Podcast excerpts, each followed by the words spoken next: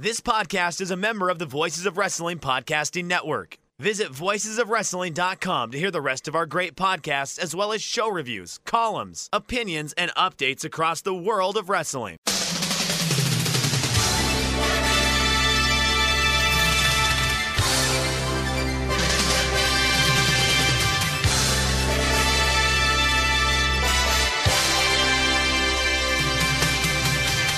Hello, everybody, and welcome to the Super J Cast. I'm Joel Abraham, joined by Damon McDonald's.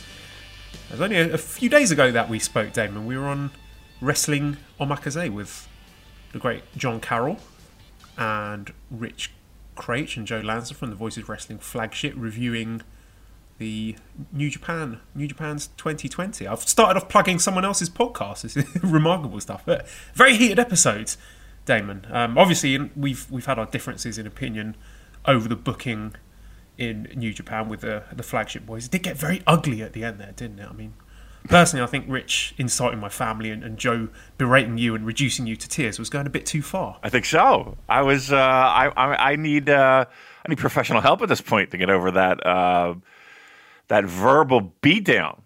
No, of course not. We're just kidding. Of course.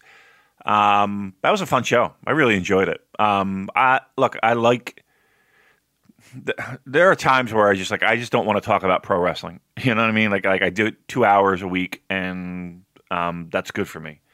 That gets it out of out of me. But um, I was actually looking forward to it. Uh, shocking, and then um, actually having it happen was uh, one. It was quite a, a miracle in itself from the scheduling department, right? And then I don't know. I just think that all of us have a real nice chemistry and a nice uh, and it's hard to do because you have you have lots of personalities and lots of opinions and uh, a little bit of ego in there as well, right? So it's you know everybody wants to get to get their shit in. It's like a wrestling match almost. Um, and John's got to referee that. Um, but if you uh, haven't already, I don't know when it's going to be released, probably soon. Um, be either a on the lookout for it, um, or um, get on it because uh, I think it's a fun, interesting, thought provoking uh, pro wrestling, um, uh, New Japan Pro Wrestling um, deep dive in 2020. Um, and you may not like the opinions, you may disagree with the opinions, you may agree, but I think it's going to get you something juiced up, fired up for some boring holidays where you'll probably be sitting alone.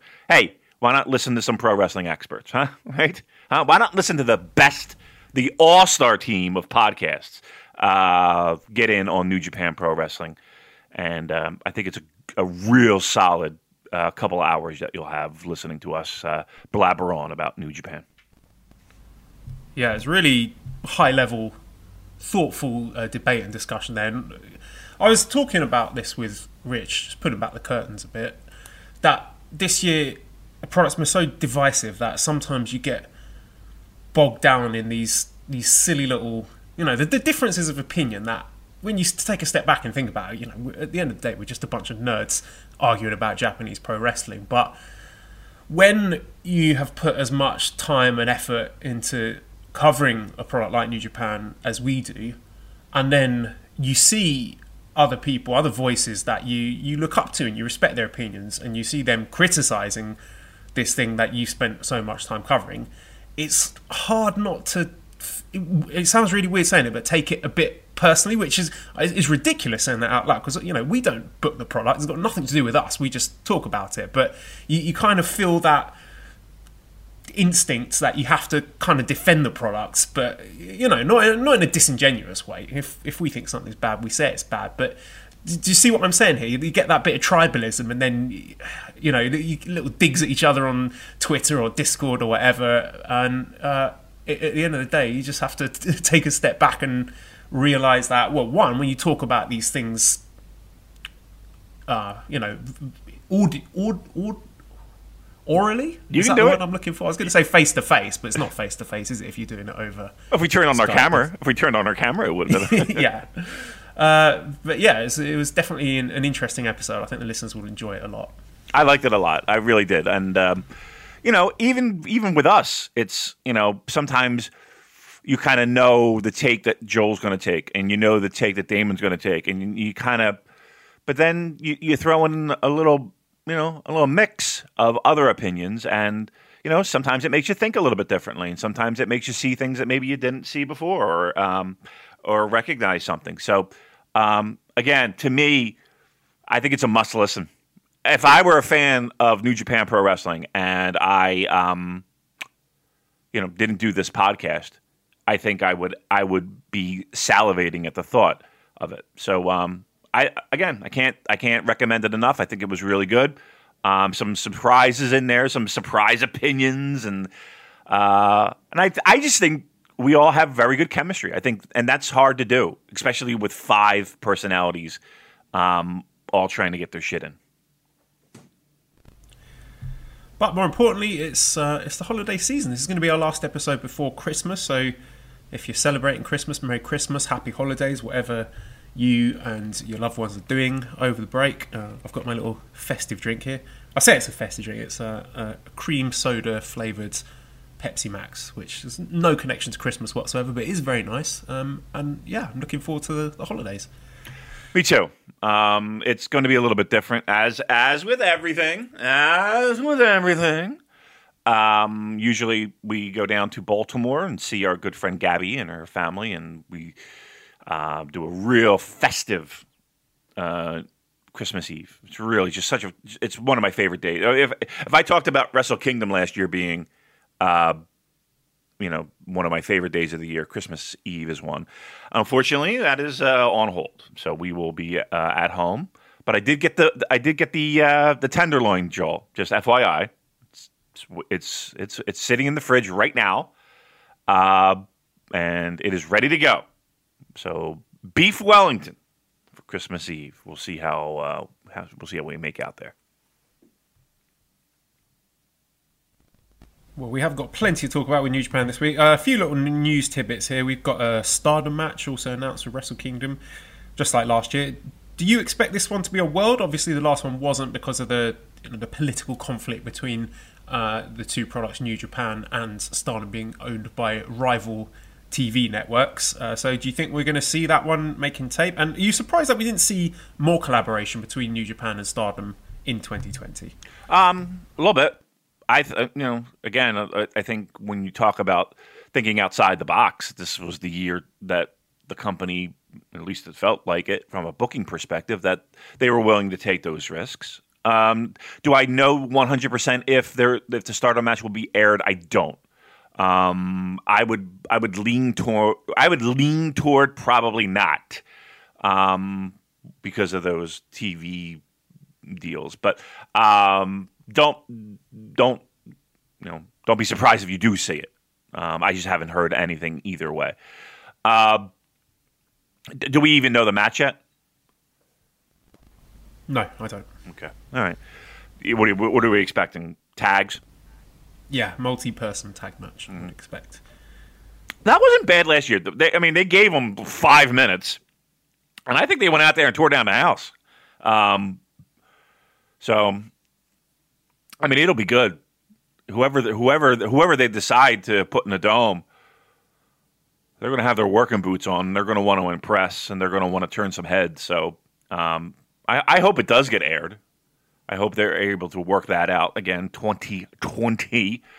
Um, yeah, I think everybody would would listen. Nobody's going to fucking be like, "What the hell is this?" If you are, it'll be good. Relax. Um, and the people that want to see it will be excited to see it. Will be happy to see it. To be thrilled to see it. So, um, you know, I just see it. I honestly, I just see it a, a bunch of fucking suits holding it up, and everyone else kind of like, okay, this we, we do want this. No, I can't have a mid card pro wrestler be in a tag match because they are on my TV that nobody watches. like, you know what I mean? Like, what the fuck? Just put over the hell on. Who cares? No one cares about that. Fucking. You know what? No, but I don't. No, and I, it would benefit them, wouldn't it, to yes! allow that to be seen by all the subscribers in New Japan World. So it seems like a cutting your nose off to spite your face situation, but the the complex world of um, Japanese TV station politics is not one I'm authorized to speak about. So there you go. I am. I, I am. I'm. I'm absolutely. I'm an expert. I did my college thesis on it. I did not. All right. Uh, what else we got, Joel? By the way, I do have breaking news. Yep. You want you want my breaking news? Let's hear it. All right. I'm just going to give you a quote. I'm just going to give you a quote. People can piece together what this means, but I'm just going to give you a quote from a text I just received at 6:17 a.m. on the East Coast. I was afraid you'd never ask. S- laughing emoji. Of course, I would love to. Let me know when. I'm very free next week. Hmm. Hmm. What could that mean, Joel Abraham?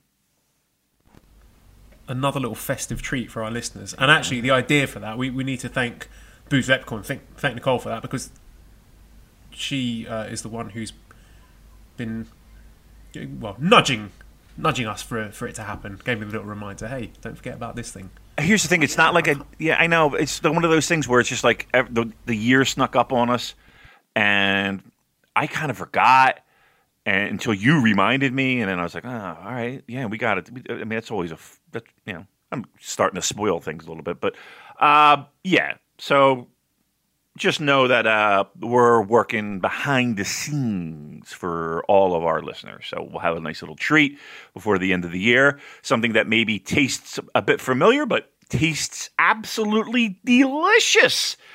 So uh, we're looking forward to that. Let's have a little chat about some possible uh, incoming Wrestle Kingdom matches that have yet to be confirmed, but we have some Road to Korakuen shows happening at the moment.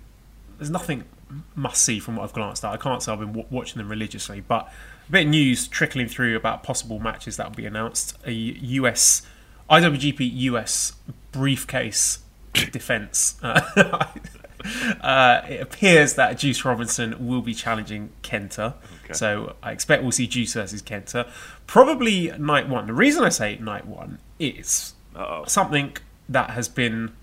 Well, I've, I've worked myself into. I've convinced myself about this statement. I'll, I'll frame it as a question from Mixelplix. Says, At this point, does anyone believe Moxley is not showing up at the Dome?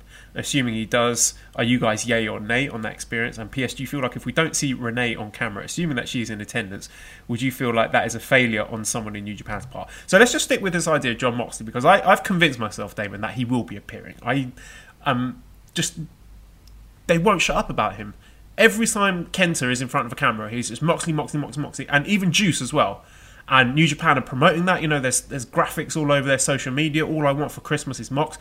I don't think they would be doing that if there wasn't a real chance of him appearing. So I'm totally convinced myself that uh, January 4th, after that Kenta Juice match is finished, Mox is going to be jumping in the ring to challenge uh, whoever the winner is of that match. Do you feel the same way?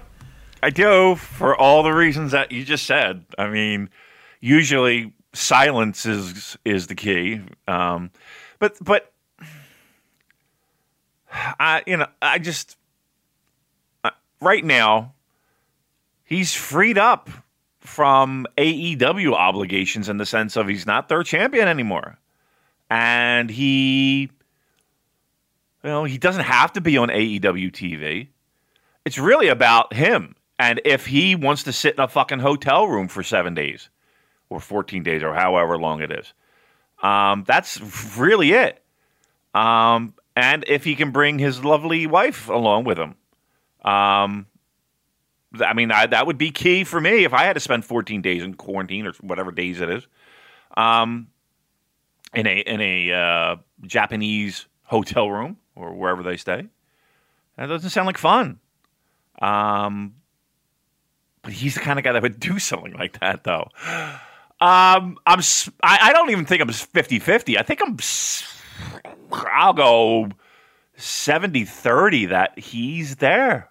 I think he's there right now. What do you think of that? I think he's there. I and and, and here's the thing. Everybody that we ask, and we have asked, let let that be known. We have asked. We have done our journalistic duties.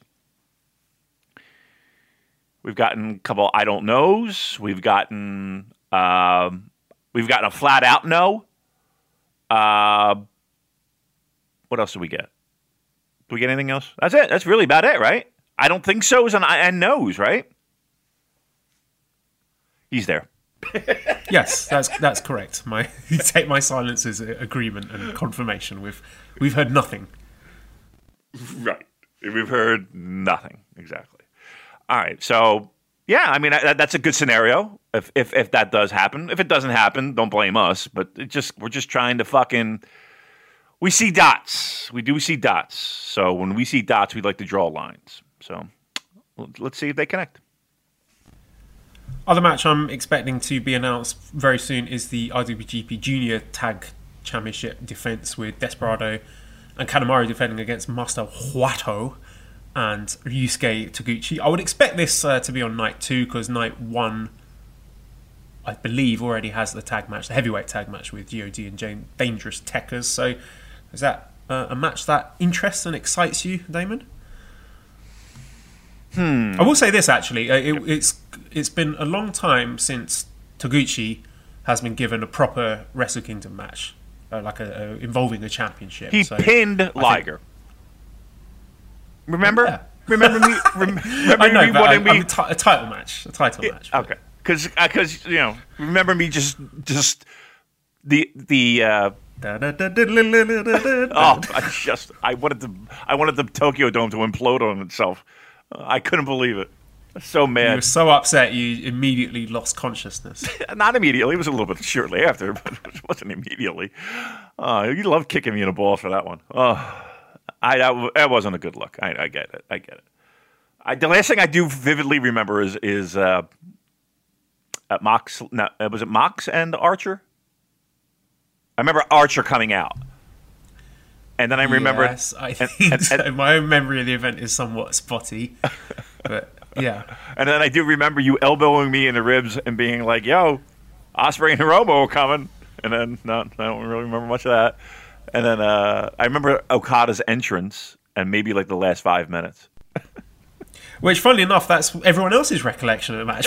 Because popular opinions to be to be believed, absolutely nothing happened in the first twenty minutes of it. So you, didn't miss anything. You're, you're good, Damon. Um, no, all right. sorry, I don't. I don't mean to No, break It's- your balls over that. No, but, it's uh, good. It's good. Yeah, junior junior tag match. Your thoughts? Yeah. Um, well, I think we all knew this was was was due. I don't. Here's the thing. I don't think it'll be a bad match. Um, I don't think it'll be a bad match at all. Uh, Taguchi can go.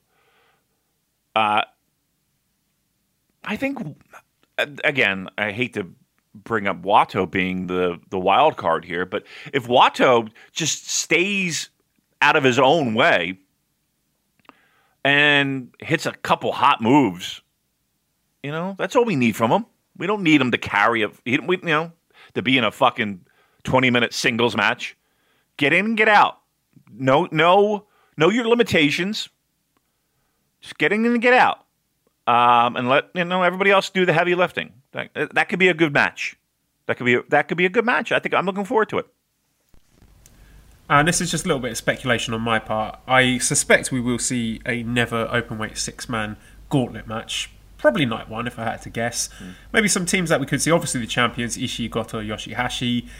Other teams we might see maybe Suzuki, Desperado, or Douki, Sanada, Shingo, and Bushi, Chase Owens, Fale, Yujiro, maybe Makabe, Yano Sho. I'm just throwing a few potential names out there, but uh, I always enjoy the never six man gauntlets, and you know it's a way to crowbar everyone else onto the card. So um, yeah, I will be excited if that happens because I've always got a soft spot for those matches. You know, after the year the Suzuki's had, are you a little disappointed that something they don't have anything for the Porter guy? They're going to stick him in a fucking three Well- minute gauntlet match. Well, funny you should say that. I don't know how much to read into this, but he has been challenged by someone in the backstage Oh. interviews for these Korakuen shows.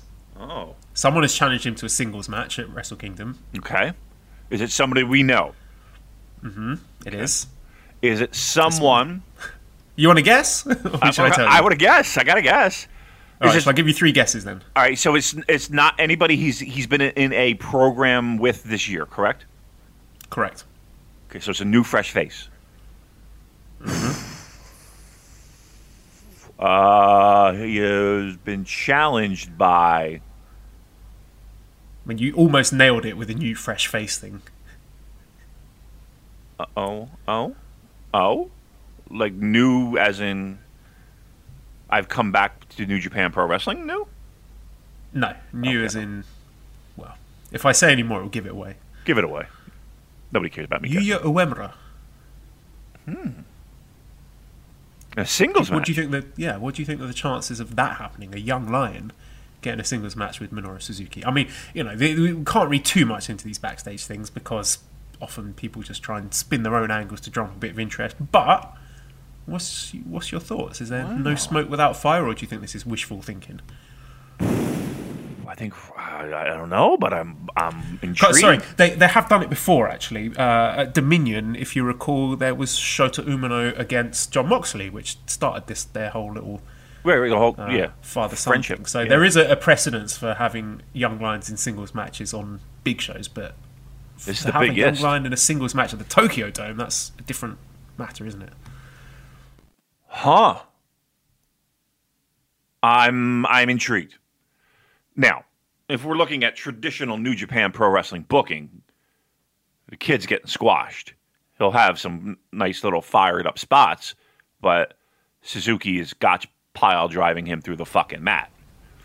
Yeah, but I mean, Uemura was booked quite generously in Best of the Super Juniors, and I know that's against juniors, but you know he's going like what 15 minutes with you know, top guys in the division. You know your Yeah. Hiromu's, your Despies. So, do you think that might make you a bit more optimistic for you know? Obviously, Uemura's not going to win, but if it does happen, it might not be the complete two-minute squash that we might otherwise think it would be. I would- I think. I think the company's really high on Uemura. Me too. Me too. That high though? Like Could, like could be a way to you know send him off to excursion with a bang.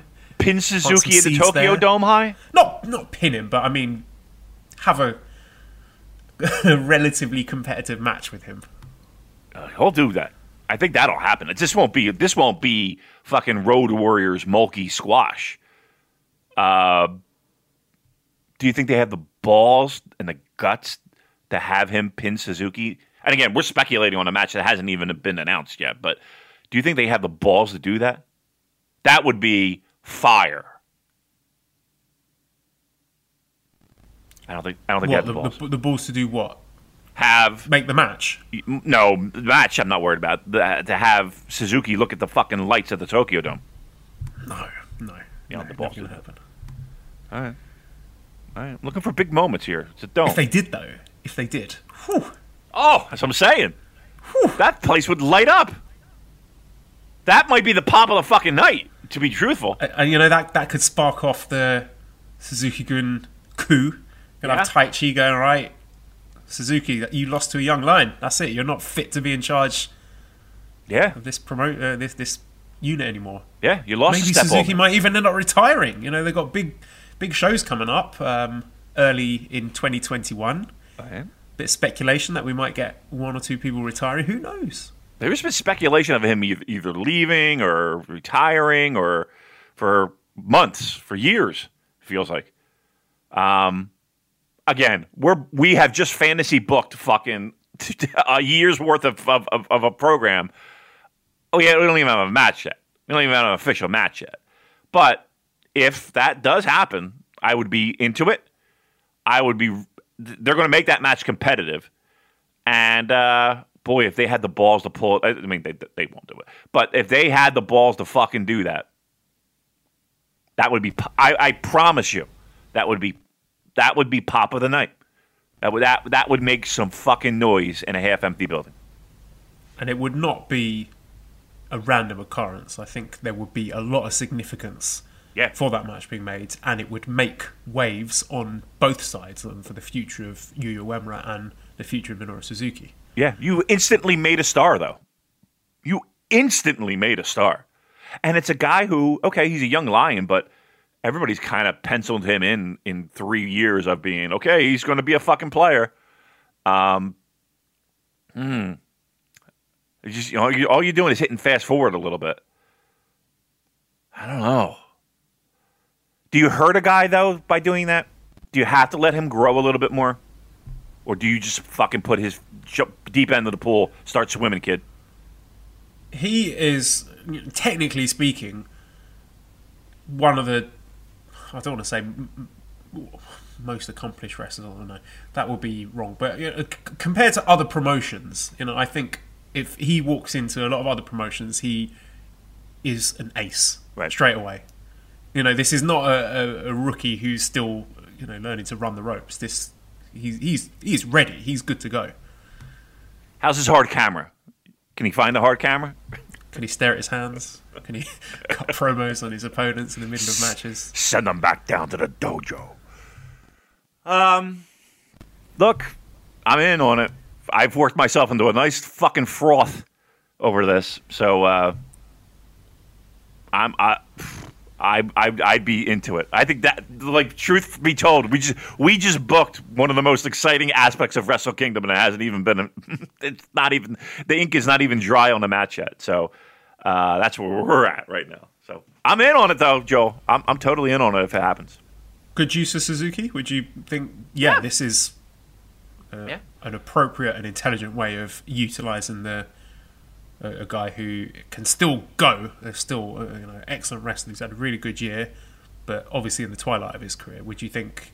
Yeah, that's a great way to use him at Wrestle Kingdom. One hundred percent. Because here's the thing. Okay, so Suzuki gets the win, and you know what I mean? Like, okay, you're right. You literally haven't moved. I'm sorry, I said literally, but you haven't moved uh, an inch. You haven't moved uh, in any direction. You're just okay. Suzuki got a win over a guy who technically he was supposed to get a win over. Next match, you forget about it ten seconds after it's done. With this, you've you've created a star and and probably got the pop of the night and now you got a future program of oh Suzuki's lost a step and Suzuki Gun now looking at their leader like well what the fuck was that where are you, what are you doing what are, what's going on with you old man and now you got Imagine being the, the person to propose that match to Suzuki. Right, Minoru, sit down. We, Right. We've got a match for you at Wrestle Kingdom. Oh, yeah. It's, it's a big singles match. Uh huh. You're going to be losing this one. Oh, okay. Who's it against? Well, right, right, right. Uh, I like the way that when you do that, you do have a nice, you have a nice cadence uh, when you uh, when you do your little one act plays. I love it. You should do more of them. Can you do more one act plays, please? I love it. yeah, I'll definitely try and work with you in, in Like- future. Like scenarios. I love it. Um, you know what though? Here's the thing. I think Suzuki. I don't think he would be that upset with that. Like he would. I don't think he would be. It and might, I don't. might even be his idea. No? yeah. I mean, I mean, it's definitely happening. it's, it's official. Yo-Yo is beating Minoru Suzuki clean in the middle of the ring. right. Clean the The. Tokyo Dome. Yep. what are we on? Acid? Now that is confirmed. I think it was Suzuki's idea, and I think it's a good move. right. And I think that he uh, uh, went to uh, New Japan and uh, had it all written out in a notebook, and he gave it over. He just, he just he doesn't even he just like throws it down on the table. He's like, "I got your Wrestle Kingdom." And they're like, "No, Minoru, you you were going to be in the title pitch. We were going to No. have you and Jay and Naito and Ibushi." Is like, "No, It's fuck not- that noise. It's not worth it. this is what's happening." Oh, fuck us. Well, look, we spent 20 minutes on something that by this time next week, it's Suzuki versus whatever. Uh, Eight man tag team match. Yeah.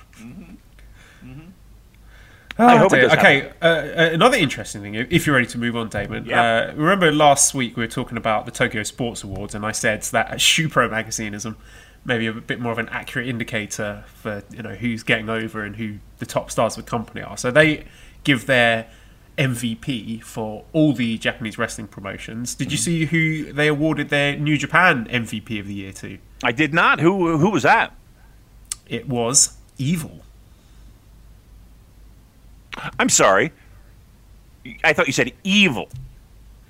It, uh, you heard correct. Takaaki Watanabe, Evil, mm-hmm. New Japan Pro Wrestling Most Valuable Player mm. for 2020. Well, I think that's a uh, shitty fucking pick. um, most valuable player. Oh, I'm sorry. No, I would not. I would. Dis- I would disagree with that. I would disagree with that. How could you give him an MV? Like on what? On what grounds? That he won the title and held it for two months? Yeah, I mean, I think there's probably a touch of kayfabe to this, Okay. but um, Listen. well, there you go. he's he's popular. This is the thing. Like we, we were talking about on, on Marco's There's obviously and understandably a disconnect between uh, wrestlers who are popular and getting over with the fans in Japan and their connection with the foreign audience, and, and this is one of them. So more evidence to my my bold claim that yeah, this is this is a, a character, a wrestler, and a storyline that is big in Japan. Yes, it is. Um, also, uh, uh, Alphaville is big in Japan. Nobody's going to. Maybe some people will get that. Um, the uh, as I mentioned uh, on uh, John Carroll's wonderful roundtable discussion, I don't think people hate evil as much as they hate the way evil is booked. In the sense of if evil came in there and was just like a fucking monster and beat the shit out of people and tossed bodies around and and became this badass that we all hoped he would be, I don't think people would would have half the complaints. I think the problem is the way that he was utilized, and that's that's the biggest challenge of getting of of making evil an MVP. Like, but yes, maybe uh, maybe we are pro wrestling illustrating it, if you know what I'm saying.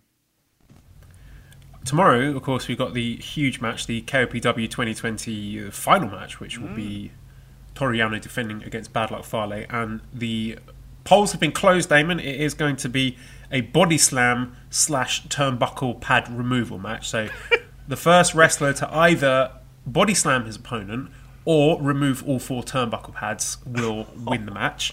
But also, not only is this for KOPW 2020, this is for the lineal ace title, which of course Bad Luck Fale is the holder. So high stakes there, Damon. Uh, I,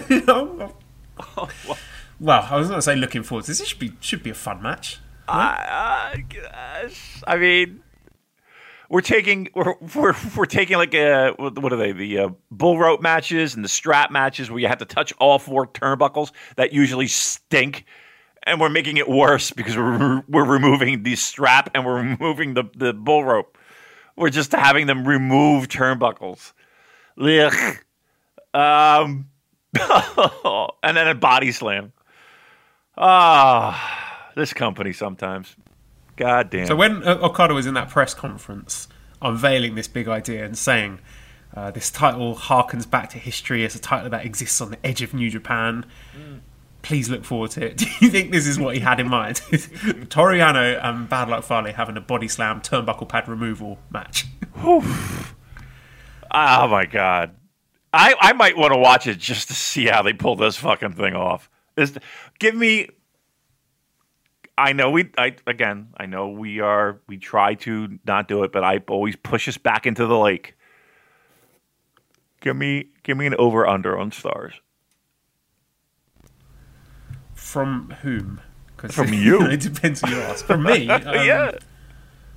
Well, look, it's it's the laugh test. If it makes me laugh, then Right. the, You- the Yano match is, is a success. And instead Okay. of stars, I think we should How many say laughs? chuckles. How many belly chuckle- laughs? Yes. Au- audible laughs is it going to get from me? Um, Yeah. Set the over under. I'm gonna set the over under. Two and a half. Oh, two and a half is a good number. Two and a half is a good number. I'm taking the under. Two and a half. You know what it is? It's that half laugh that you're not going to get.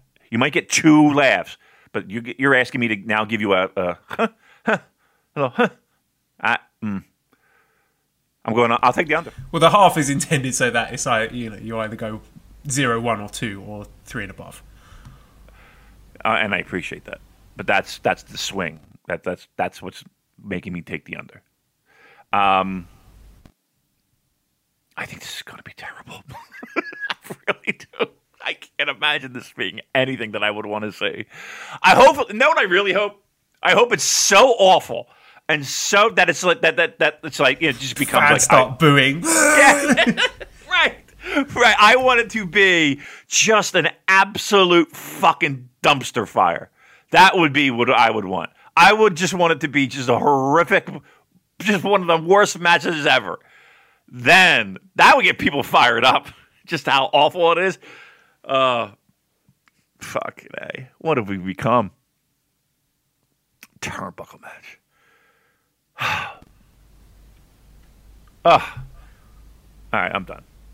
All right. Uh, we've also got some returns on these match uh, these these shows. We got Tiger Mask back.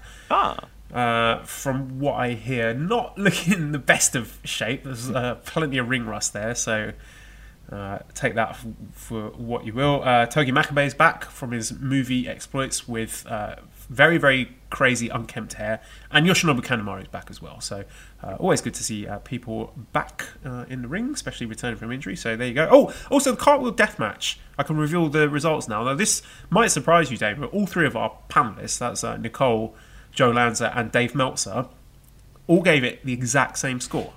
Yeah. Can you believe that? What was that? What do you think it was? I think you're doing a cartwheel. So you think all three of them rated it four stars? Uh yeah. No, they all went three and a half. Motherfucker. Does that mean I got to do a cartwheel? means you've got to do something. We still haven't had Ah. anything from, from the listeners, an appropriate punishment for you, but uh, Yeah. Hmm. I think my life's enough, right? you retrospectively uh, have to have been infected by the COVID 19. got it. I, I checked that box. I checked that box. Uh, we'll figure something. I'll give you. I owe you probably like a dollar already, don't I? About some nonsense.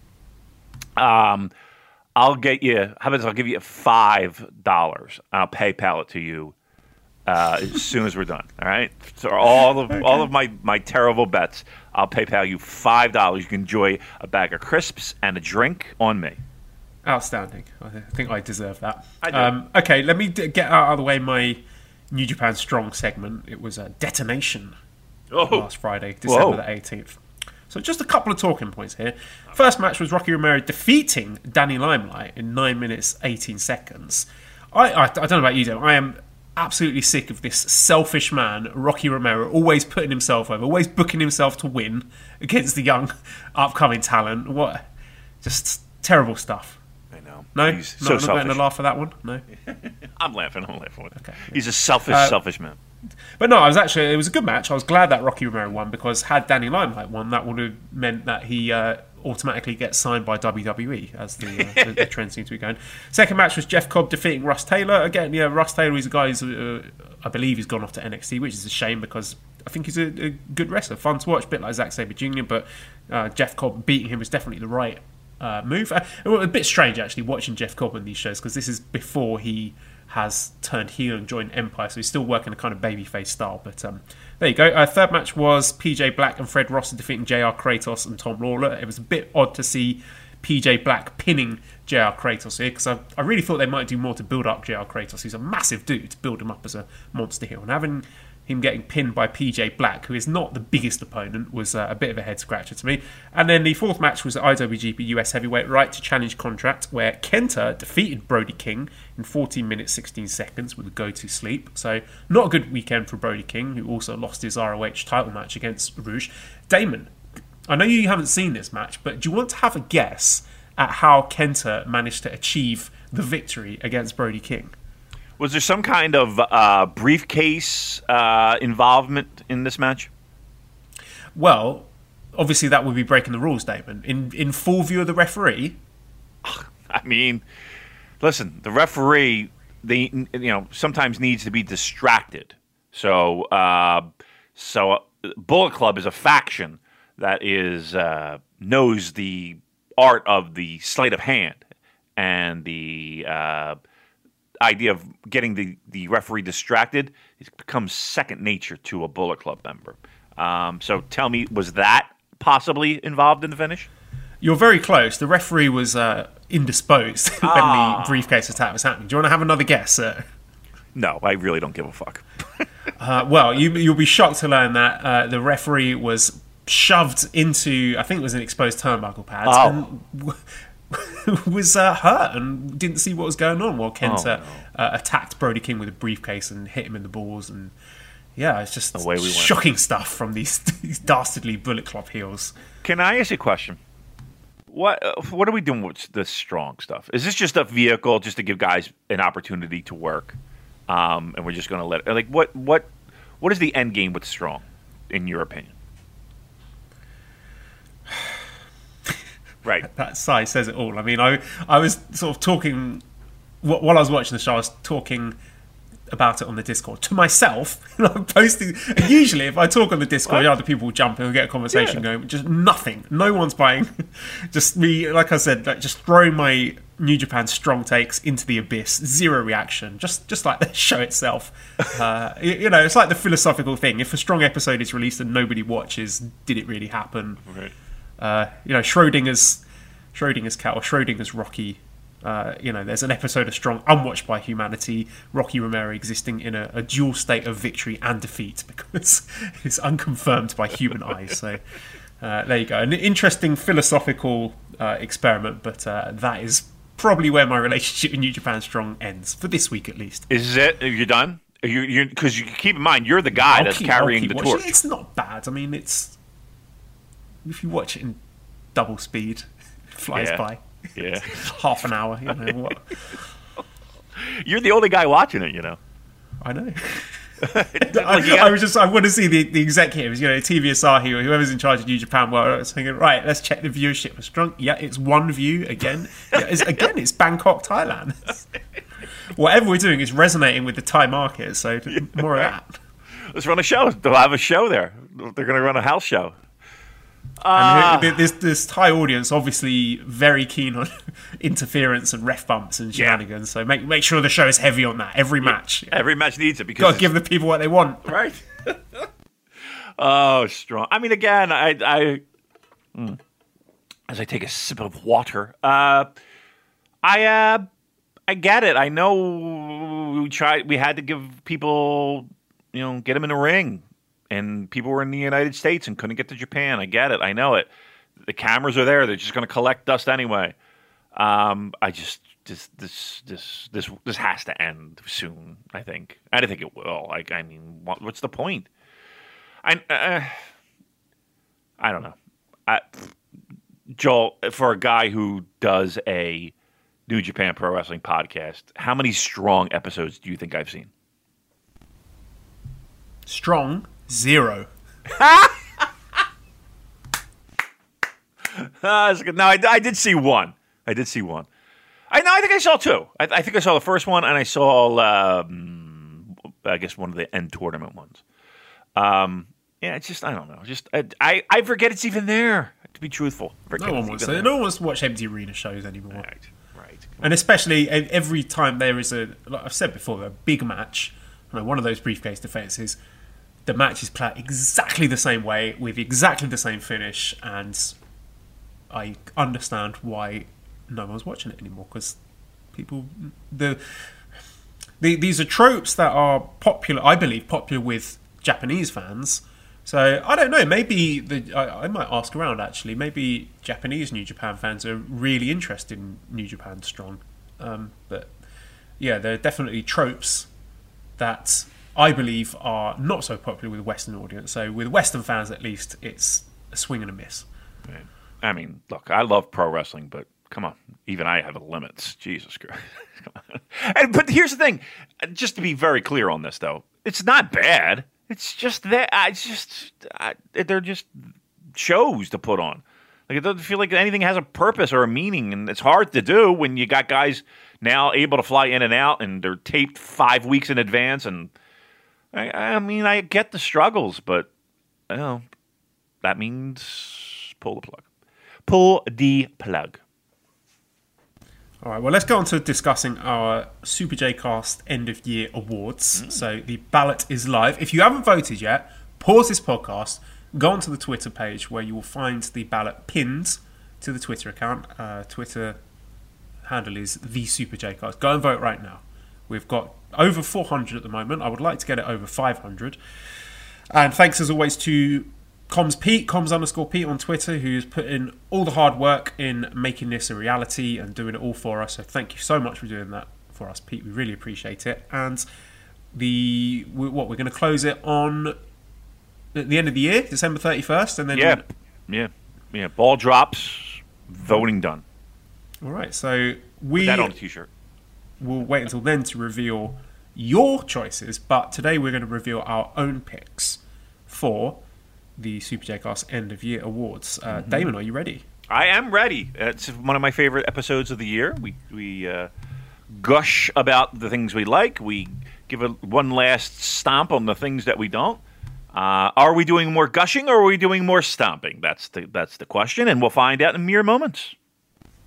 All right, so let's start off with Wrestler of the Year then. I'll just give all three of my picks and briefly explain my thoughts on why I picked them. So, for my first choice, Wrestler of the Year, and, and let me preface this by saying, of course, with these picks, there's no right or wrong answers. Everyone's going to have their own metrics and their own values for what constitutes the best match or the best show or the best wrestler or whatever. So, I'll try and uh, illuminate you on my thoughts. If you're sitting there disagreeing, don't get angry. It's okay. Your picks can be different. No one, no right or wrong answers here. Everyone's entitled to their own opinion because you know some heated debate on the Discord. People getting very, very mad. Like, oh, I can't believe you forgot this person. So I apologise if my picks make you angry, but just take a deep breath and remind yourself we're all nerds. Okay. So my rest of the year is Hiromu Takahashi. Yeah. And the reason I've picked them is uh, just because he's been brilliant. Know, I'm looking at the, the, the excellent matches he's had. The Ospreay match at Wrestle Kingdom was outstanding. Uh, just just bookended by two brilliant singles matches: the Ospreay match and the El Desperado Best of Super Juniors final. Uh, the Ryu Lee match at New Beginning was outstanding. Uh, he had a great run in the New Japan Cup against the likes of Tomohiro Ishii and Kazuchika Okada, uh, which was very enjoyable uh, in those empty arena shows. His best of the Super Juniors was just superlative. Every night he was going out there just killing it with every single opponent. Uh, I loved the match against Robbie Eagles. The match against uh, Sho was terrific. The match against Ryusuke Taguchi nearly made my top 10 of the year. And other stuff, he's the, the Ishimori series he's had. The Ishimori match at uh, Summer Struggle was outstanding as well. So just top to bottom, really outstanding stuff from Hiromu Takahashi. So, and also some junior tag stuff that I thought was really good as well in the, the junior tag tournament. So, um, oh, and he managed to have good matches with Toru Yano and Tomoaki Honma, and not many people can say that. So, I just think a really outstanding resume uh, from January all the way to December from Hiromu Takahashi. So, he's my first choice. Second choice uh, might be a bit of a controversial one. I have actually gone for Taichi. And Wow. the reason I picked Taichi is because I think he has been doing outstanding stuff all year in singles and in tags and in six man tags. So uh, the the never six man match against Goto Ishii and Yoshihashi was brilliant. One of my favorite matches of the year. The Ibushi match he had uh, in, in the G1 was terrific. Uh, other G1 matches were outstanding against uh, you know the likes of Ishii and uh, the Ospreay match was very good. The Shingo match was great. The the tag match, the Dangerous Tekkers the, the series against Golden Aces, I thought was outstanding, and they've just done wonders for the tag division as well. Uh, and they were great all throughout the World Tag League.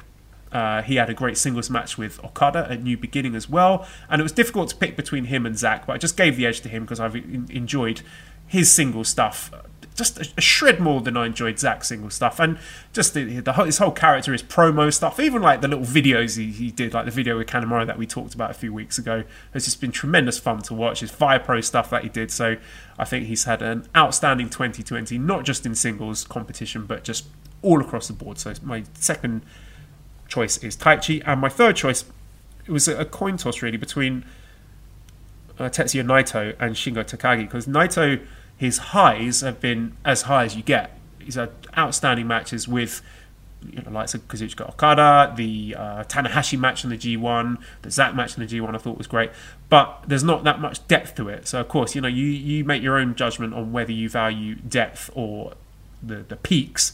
So I didn't pick Naito at the end. I picked Shingo Takagi as my third place. Um, but really tough choice to make. I just think Shingo's done everything this year.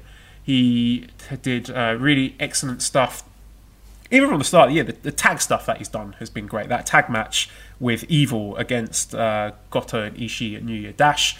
The he's been a really wonderful never openweight champion. Has had some great matches against the likes of Goto and Suzuki and Sho and Desperado, and for a lot of people, propping up cards that had somewhat disappointing main events in, in some people's opinions. The tag stuff that he did with Sanada during World Tag League was excellent, and I think his G1 was really good as well. I d- I didn't enjoy it as much as other people did. I think other people are a lot higher on Shingo singles matches than I am. I personally uh, enjoyed his tag stuff a lot more than I did his single stuff, but I can still acknowledge that his single stuff was very, very good. So, you know, the, the G1 matches against Okada, um, Ospreay, and a lot of people love the Ishii matches as well, the, the Ibushi match. So, just for sheer effort, like he, he's just the, the amount of effort and work that this guy's put in in 2020 is just I, have got to acknowledge that and I respect that. So that's why my third place choice I give it to Shingo Takagi. Not bad, not bad choices, and I like the fact that you went outside the box a little bit to you know, I, you know and and backed them up with with a valid argument. Um, so for me, um, I'm looking at a guy who has kept me entertained throughout the entire year. Um, I don't think I've seen a bad match. Um, a guy who, from Wrestle Kingdom to just, you know, a few weeks ago, has bookend his year with arguably some of the some of the best things we've seen in New Japan in this entire popular New Japan run. Um, a, a a character who resonates with so many people, and a person who has uh, truly elevated the junior ranks more than anyone that I can think of, minus a legend of Jushin Liger. Um, you know, there's a lot of people that talk the talk about being the guy that elevates and takes the juniors to the next level. Um, Hiromu hasn't talked that talk. He's walked that walk.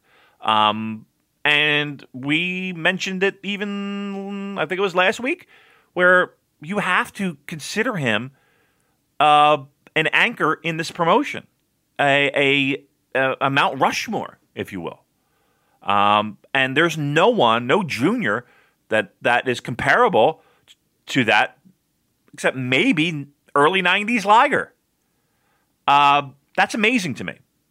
He is the wrestler of the year in my eyes, uh, and that's Hiromu Takahashi. He, you know, there in a year that people struggled to stay connected with this promotion.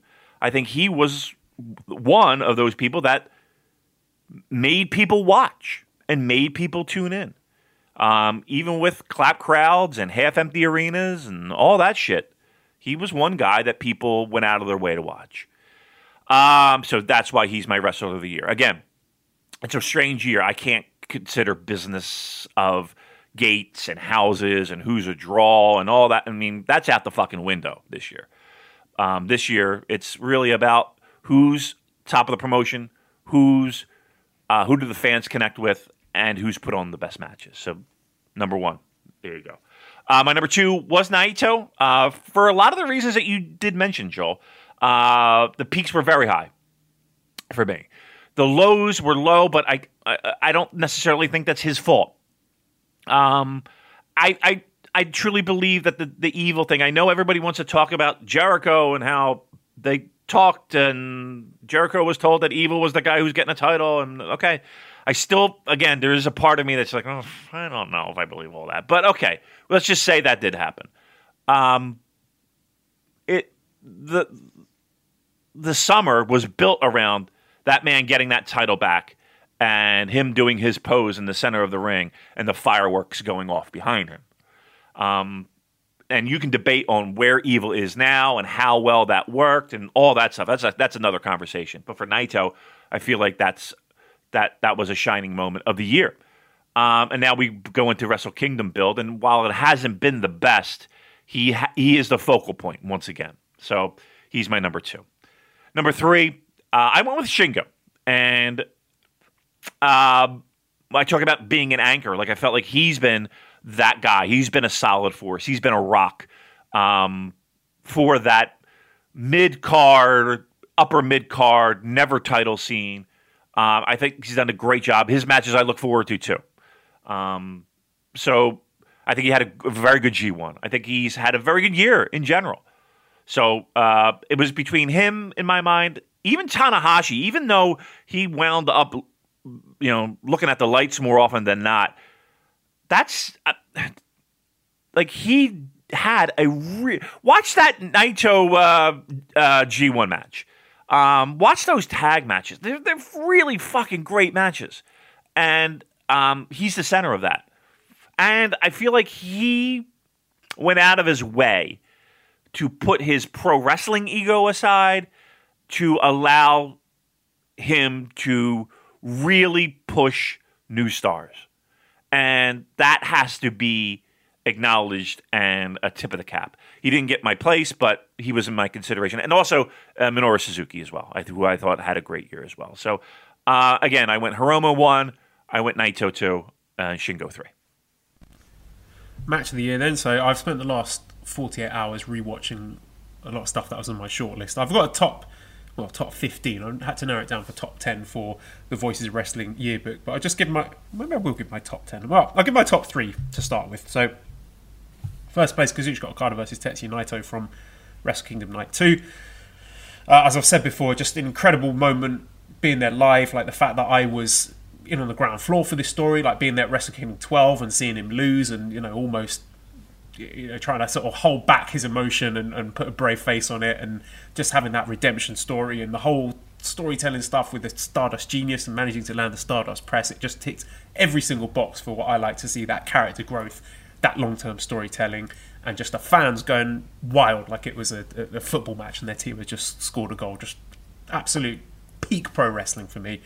Uh, number two, Hiromu versus El Desperado from the uh, Best of the Super Juniors final. I think I've said enough about that match. A, a, lot of people seem to enjoy my thoughts on it last week, so you can go and listen to that again. But just again, very similar to the Okada Naito match, just long term storytelling, real stories, you know, blended in with the pro wrestling and the kayfabe. Uh, an outstanding match from bell to bell. That character growth and development, those those little details where if you're following it closely and you're invested in the characters, you get rewarded in a, a big, big way.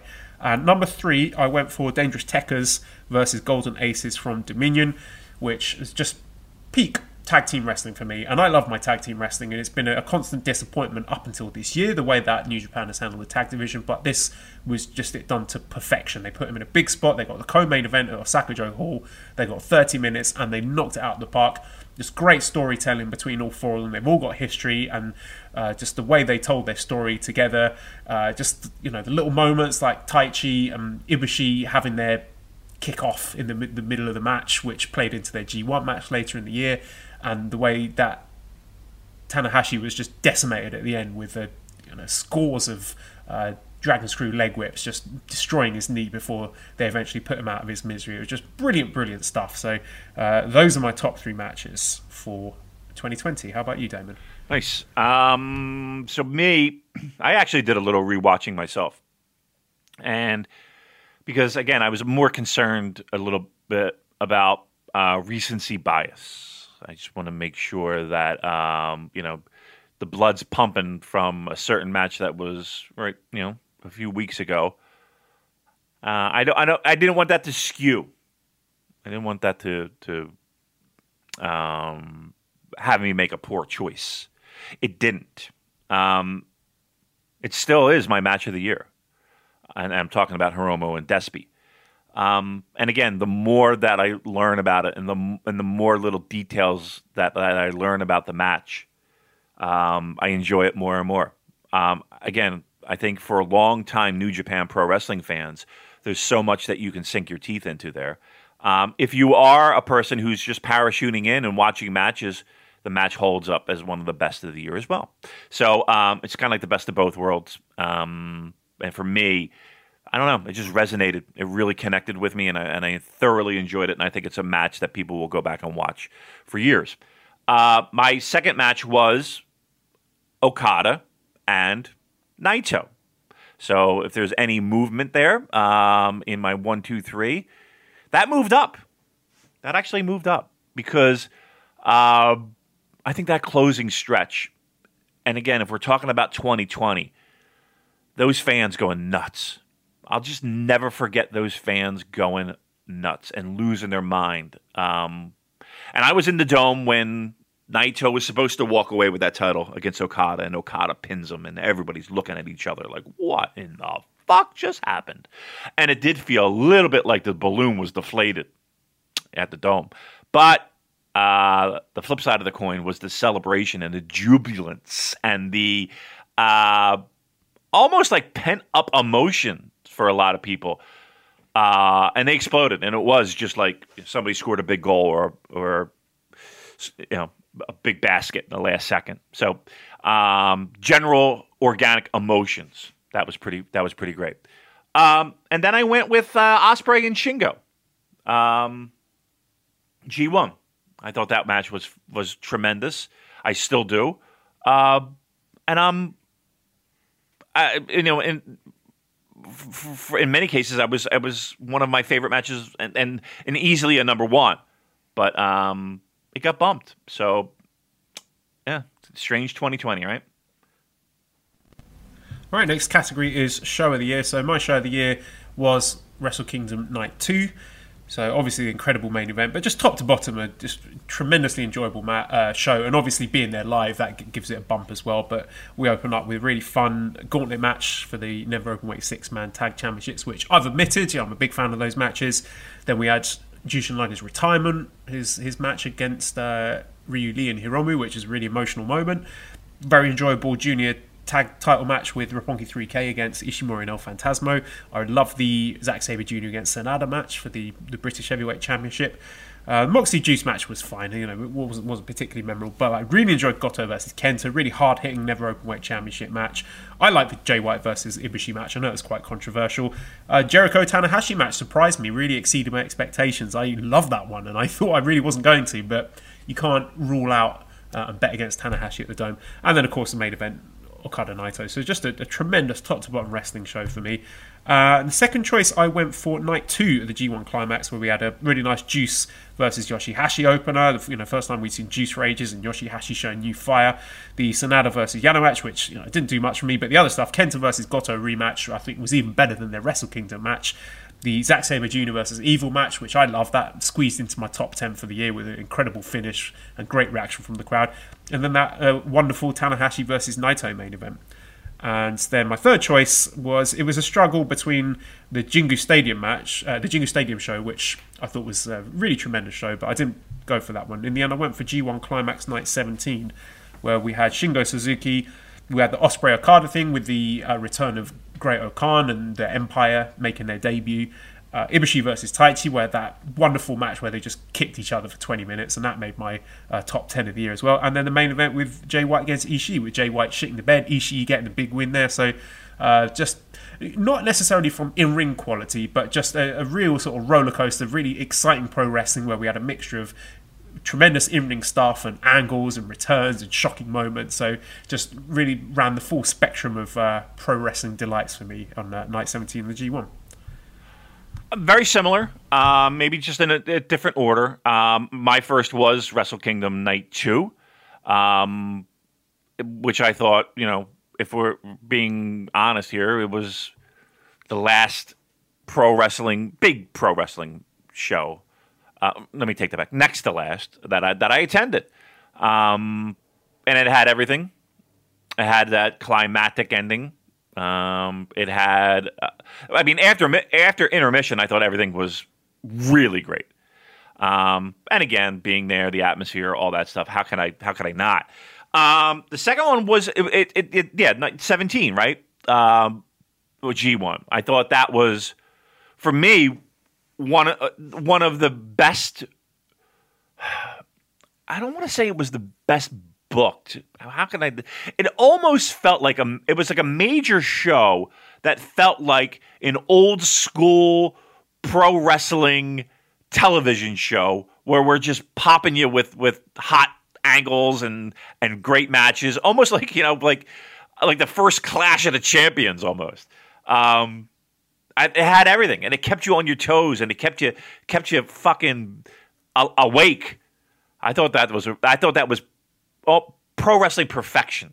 um, for a show that eyeballs were on um, to to continue on storylines and to end storylines and to continue the the G1 itself. Um, no, I thought that was really masterclass pro wrestling. Um, I feel like I, I wimped out and cheated a little bit, but I did go back um, the next day, the next morning, the, the morning of the hangover. and I did because we had to record and we had to watch the show uh, that I halfway missed. But night one gets a lot of it doesn't get a lot as much respect. I think night one was pretty fucking awesome uh, with Hiromu and Ospreay, um, with uh, Naito and, and Bush. Uh, I, that Tim, or excuse me, Okada um, uh, winning. So I went night one for my third. Um, so my order was night two, 17, night one. Yeah, I can see that, and I think night one's going to do very well in our polls with the listeners as well. I just thought there were it was a bit heavy on the, the eight man tag matches at the start of the show. It was it was definitely a show that was backloaded, so that's why I didn't pick it. Even though I did enjoy the, the show tremendously, and there was I love really, the legends. really I love stuff. seeing the legends in the first match. Um, you know, Archer. I thought I think the brawl with Archer was good. Um, I don't know. I, think, I, I and and again, I think the second half was pretty tremendous as well. So I mean, I wanted to get, talk about that Hiromu Ospreay match because I forgot how fucking brilliant that is. Yeah. And it got forgotten, I think, given the fact that the well, the ending at least of the Okada Ibushi match was so spectacular. But I went and rewatched Hiromu versus Ospreay, and it is just 24 minutes, just balls to the wall. Everything you want from the junior heavyweight division, you know, the high flying spots, and this, you know, I've given Ospreay a lot of shit this year, but this is the kind of Ospreay that I love watching, the kind of Ospreay that I loved in 2019, where he's not trying, he's not got ideas above his station. He's just doing what he does best, which is just high flying, athletic, spec- spectacular stuff. Also acting like a bit of a dick as well, you know, going after Hiromu's neck and just everything executed flawlessly. The pace was relentless and it's just brilliant. If you if you haven't done it already, I, I strongly recommend going back and watching that Hiromu Ospreay match because it is just really tremendous. I know it didn't make either of our top threes, but just just elite level stuff. yeah, agreed. Um, okay, then that will bring us on to uh, tag team of the year. First choice, it's a no-brainer. Dangerous Tekkers is just running away with it. Um, so they have just rejuvenated those tag team titles with the help of Golden Aces, but just f- from well the, the middle of the year onwards, really. And World Tag League, I thought they did a great job in elevating the division, not just themselves. They had really excellent matches with all the other contenders and put over the right people and made it look like a, a healthy, competitive heavyweight tag team division. And just there, not e- not so. Not just the in-ring action, but also their chemistry as well, and the promos afterwards are always really entertaining. So, Dangerous Tekkers get first choice. Second choice, I went with a six-man team, the Chaos Team, Yoshihashi, Ishii, and Goto uh, which made for me uh, again rejuvenated those six man titles, made them must see stuff for me. I thought that tournament was great. The tournament final was tremendous between the two Chaos teams, and that match they had with uh, Suzuki Gun were was outstanding as well. So I've gone for the uh, Chaos six man team there, and then third choice. It's a tricky one. I went with Finjuice in the end just because they they opened the year strong, uh, winning those titles at Wrestle Kingdom, and uh, you know they, they were very consistent. They I, don't actually. I don't think I watched their match in the New Beginning USA tour, but uh, certainly when they came back afterwards uh, for the, the latter end of the year with the World Tag League stuff, they were great. Finlay looked tremendous. So uh, yeah, my third choice is Finjuice. My, you you nailed it exactly as mine.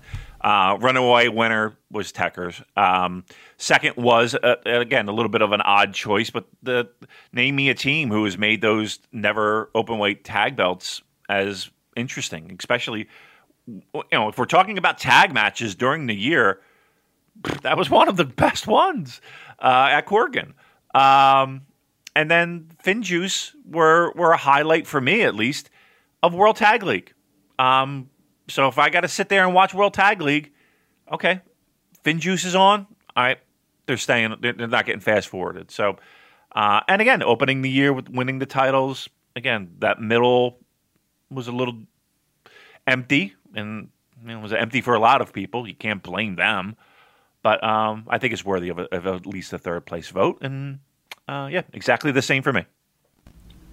Fifth category is Junior Heavyweight of the Year. Obviously, Hiromu is getting first choice for all the reasons we mentioned already. Second choice, I went for El Desperado, who had a, an outstanding Best of the Super Juniors, but also uh, I think did other important stuff with the uh, Junior Tag Team titles as well. I thought they were an integral part of that. Obviously, they're the champions too. And also, he did some interesting openweight stuff in the middle of the year. Uh, he had uh, a great match with Ishii in the New Japan Cup. He had a really good challenge for the Never Openweight title against Shingo Takagi, and his backstage promos are maybe the best. They're right up there in the company. Um, there's an outstanding piece I'm halfway through reading from uh, J. Michael writes for Voices of Wrestling. That's going to be in their yearbook about uh, Despy's promos throughout the year, and it, just reading that has made me appreciate what an outstanding talent he is in the ring and outside of the ring as well. Just tremendous promo ability. And third place, uh, again, a bit of a coin toss between Ishimori and Sho. I went for Sho in the end uh, because he did great stuff uh, in the junior tag division at the start of the year with uh, Roppongi 3K. And then the single stuff was great in the middle of the year um, when he was doing open weight things in the New Japan Cup. I thought that match with Shingo in the New Japan Cup was one of my favourite matches of the year. Just incredible stuff uh, from Sho. And he also had a, a rematch, didn't he, at Dominion against Shingo, which was really good. And his best of the Super Juniors was great. Really just high quality matches against the likes of Robbie Eagles and, and Hiromu and El Desperado. So yeah, my third choice was Sho. Yeah, I, I very similar except the one flip. Obviously, Hiromu won. Uh, I went Sho too, and I went Sho. and I felt like am I cheating a little bit because he did have those opportunities, kind of in that open weight gray area, um, being able to work with guys that are, you know, that most juniors wouldn't be able to and have great matches. Um, but then slide right back into best of the super juniors, which I thought was it was good. Um, yeah, so I went two for him. Um, again, it felt like I, uh, when I cast that ballot, am I am I cheating? Am I? He's a junior. Listen, he's a junior. Do we all agree that he should be? I don't. I don't know, but he's a junior, um, and I think his his output was worthy of a two. Uh, and then third, I went Desperado um, who I think is. I, will tell you what, if th- this company would be smart to to find a way to put a little bit more of a spotlight on this dude because um, for me and and Joel, I don't want to speak for him, but I think I can at this point. You got yourself a talent that cannot be wasted. Um, let, let's let's let's really see what he can do. You, you, well, let me take that back. You, you saw what he can do. Let's see more of that. Um, that's that's what I would love to see from Despy, just a, an, an, elevation in 2021. Um, and if he has a year like he like he closed out, he could uh, he could challenge Hiromu. You know, uh, I would have a I would not have a problem with uh, you know a little a little tag or excuse me a little uh, junior heavyweight title that one that wouldn't be a bad idea and have Hiromu chase a little bit. I would have no no objections to that. So again, uh, Hiromu Sho Despy. The sixth category is unsung rest of the year. A lot of debate over what this means unsung. I see it as uh, someone who hasn't been nominated for other top awards and hasn't held championships for large parts of the year and someone who's just you know unselfish and just quietly has a very strong year and also does their part in helping establish other people. So first choice, far and away, Hiroshi Tanahashi, who has just been staring at the lights for most of the year, but in the process having outstanding matches. Uh, you know, he put over Jericho and Wrestle Kingdom in a tremendous match. The tag stuff that he did with uh, Ibushi and helping establish Dangerous Tekkers as a, a the, the the ace tag team of the division was great. He had an outstanding G1, and again, just putting over everyone, putting over Naito. Uh, the the Sanada match was incredible. Even the Goto match I really enjoyed. Um, I'm probably forgetting some as well, but I thought he had one of the best uh, G1 outputs uh, in the whole company. And to say in the World Tag League, he teamed up with Henare and is just putting over all the other teams night after night after night just such an unselfish wrestler, and he's going to do it again uh, when he wrestles Great-O-Khan at Wrestle Kingdom. So Tanahashi, far and away unsung wrestler, just having outstanding matches and just helping elevate everyone else in the company in multiple divisions. Second choice, I've gone for Douki again, who uh, and again he was in the shout uh, for most improved as well. But I think he's always been good. Maybe he's been able to shirt a bit more this year, but he's a guy who I think has done uh, outstanding work in the junior division and in the six man division, helping other people to look great, showing that fire against Yoshihashi and making Yoshihashi look like a star in Korakuen for uh, that that big six man title match, and also in the best of the Super Juniors. He's going out there having spectacular, high flying, uh, dangerous matches and more often than not staring at the lights and making everyone else uh, or most of other people in the block look like serious contenders. So he is just out there in the junior division and the six man division making other people look great. My third choice was Rocky Romero, who has been doing that on New Japan Strong. Basically, I'm only watching uh, Strong so I can watch Rocky Romero. And it's just such an unselfish guy, helping uh, elevate that young talent. He will just put over anyone that if he sees the value in them, he's got no ego whatsoever. He will get the very best out of them. And yeah, that's why my number three pick is Rocky Romero. So, what about you, Damon? Your unsung wrestlers of the year. Yeah, there's there's a few. Um, you know, there are guys that I feel like um, are lower middle of the card or lower end of the card that I feel like just haven't gotten a, a shake and haven't gotten a break and haven't gotten um, something to, to take them to the next level. Um, like a, a, guy like Henare, right, who has all the talent in the world, I feel like, and just hasn't been able to, you know, whether it be injury or COVID or I can't get into the country or it just seems like whatever momentum he gets, it just it it the brakes are put on it very quickly. Um, you have guys that um, the fans enjoy a ton uh, and and and root for and enjoy matches. A guy like Robbie Eagles that has it all, and you would love to see more of, right?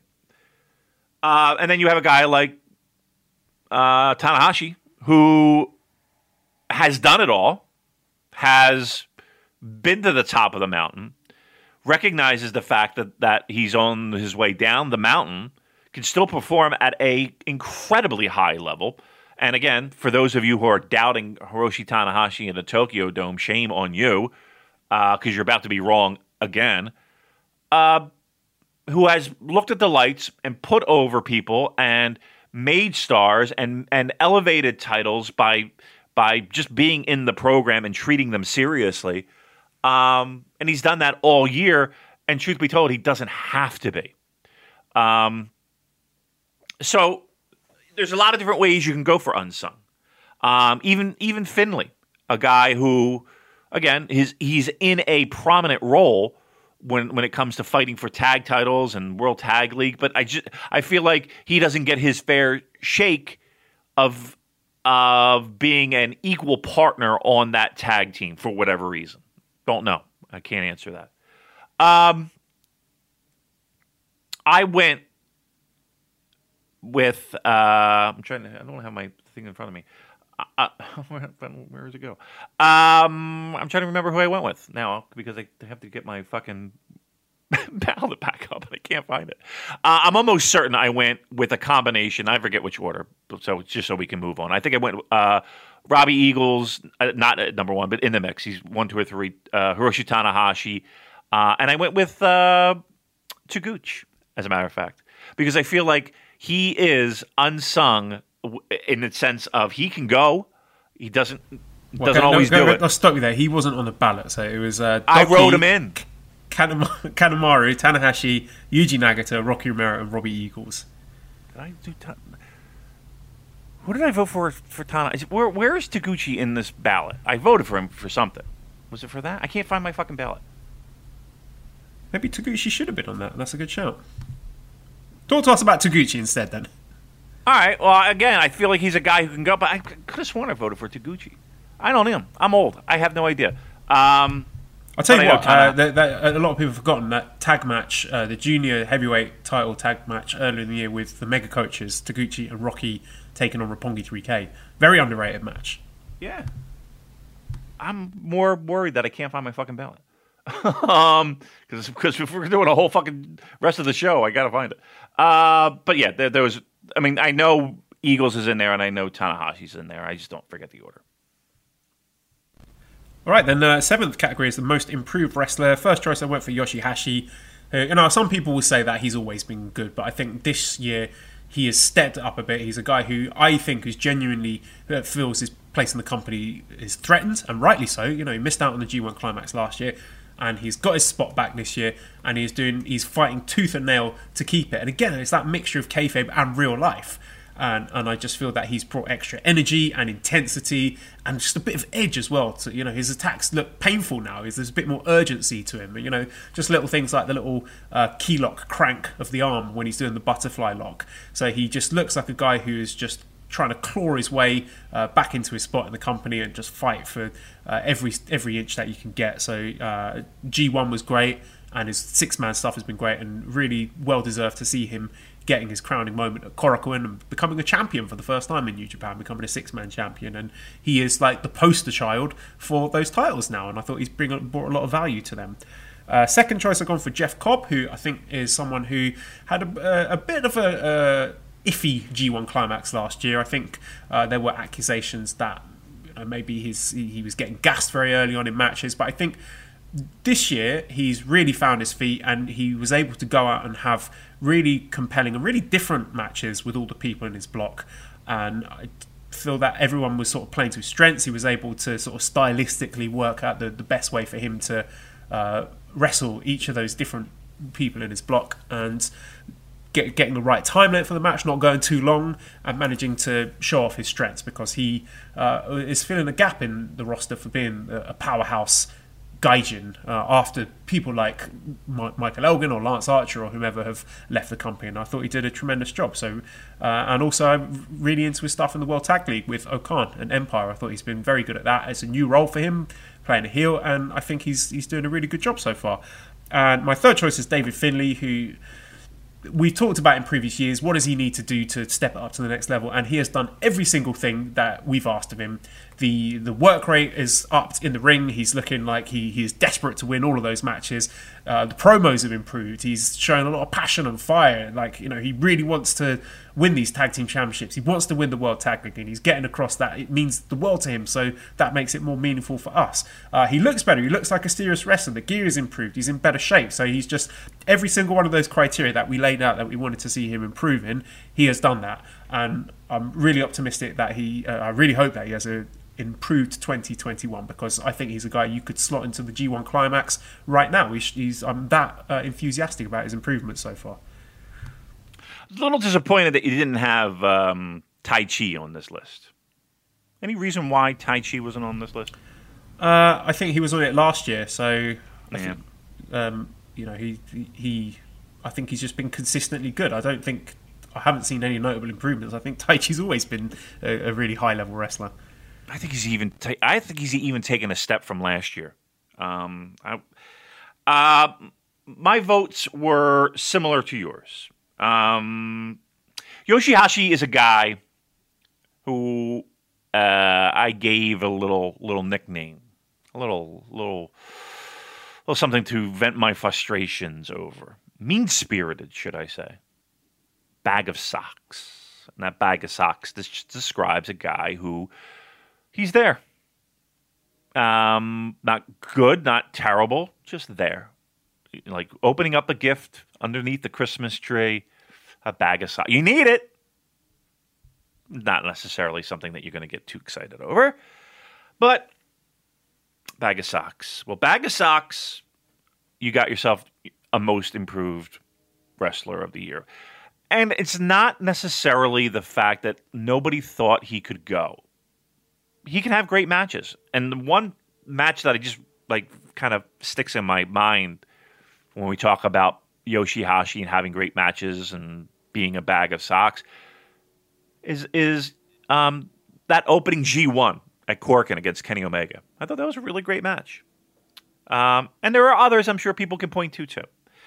But I think what he was missing was a reason and a focus and – I love the story of him getting the title and his and his buddies all there, kind of high fiving him and celebrating with him. I don't know. There's something about Yoshihashi this year that I I don't know if he's turned a corner, but he's felt different. He felt compelling. He felt interesting, and he felt. Uh, he gave me a reason to give a shit. Now, again, that could be the company uh, giving him that that opportunity and him taking advantage of it. Okay, great. He still has to take advantage of it. So he got my number one. Uh, my number two, I went with Douki. And I'll tell you why. When I first saw Douki, uh, I was very quick to just hand wave him as you know what what could po- what possibly could this guy bring to the table for this company. And what he does bring is a grimier, grittier, uh, a little less polished, but a little bit more dangerous Hiromu element. He's he's a wild card. He's you, you don't know what you're going to get, um, and that's pretty cool in the sense of okay, is is he just going to fuck everything up and get himself disqualified banging around that fucking cane?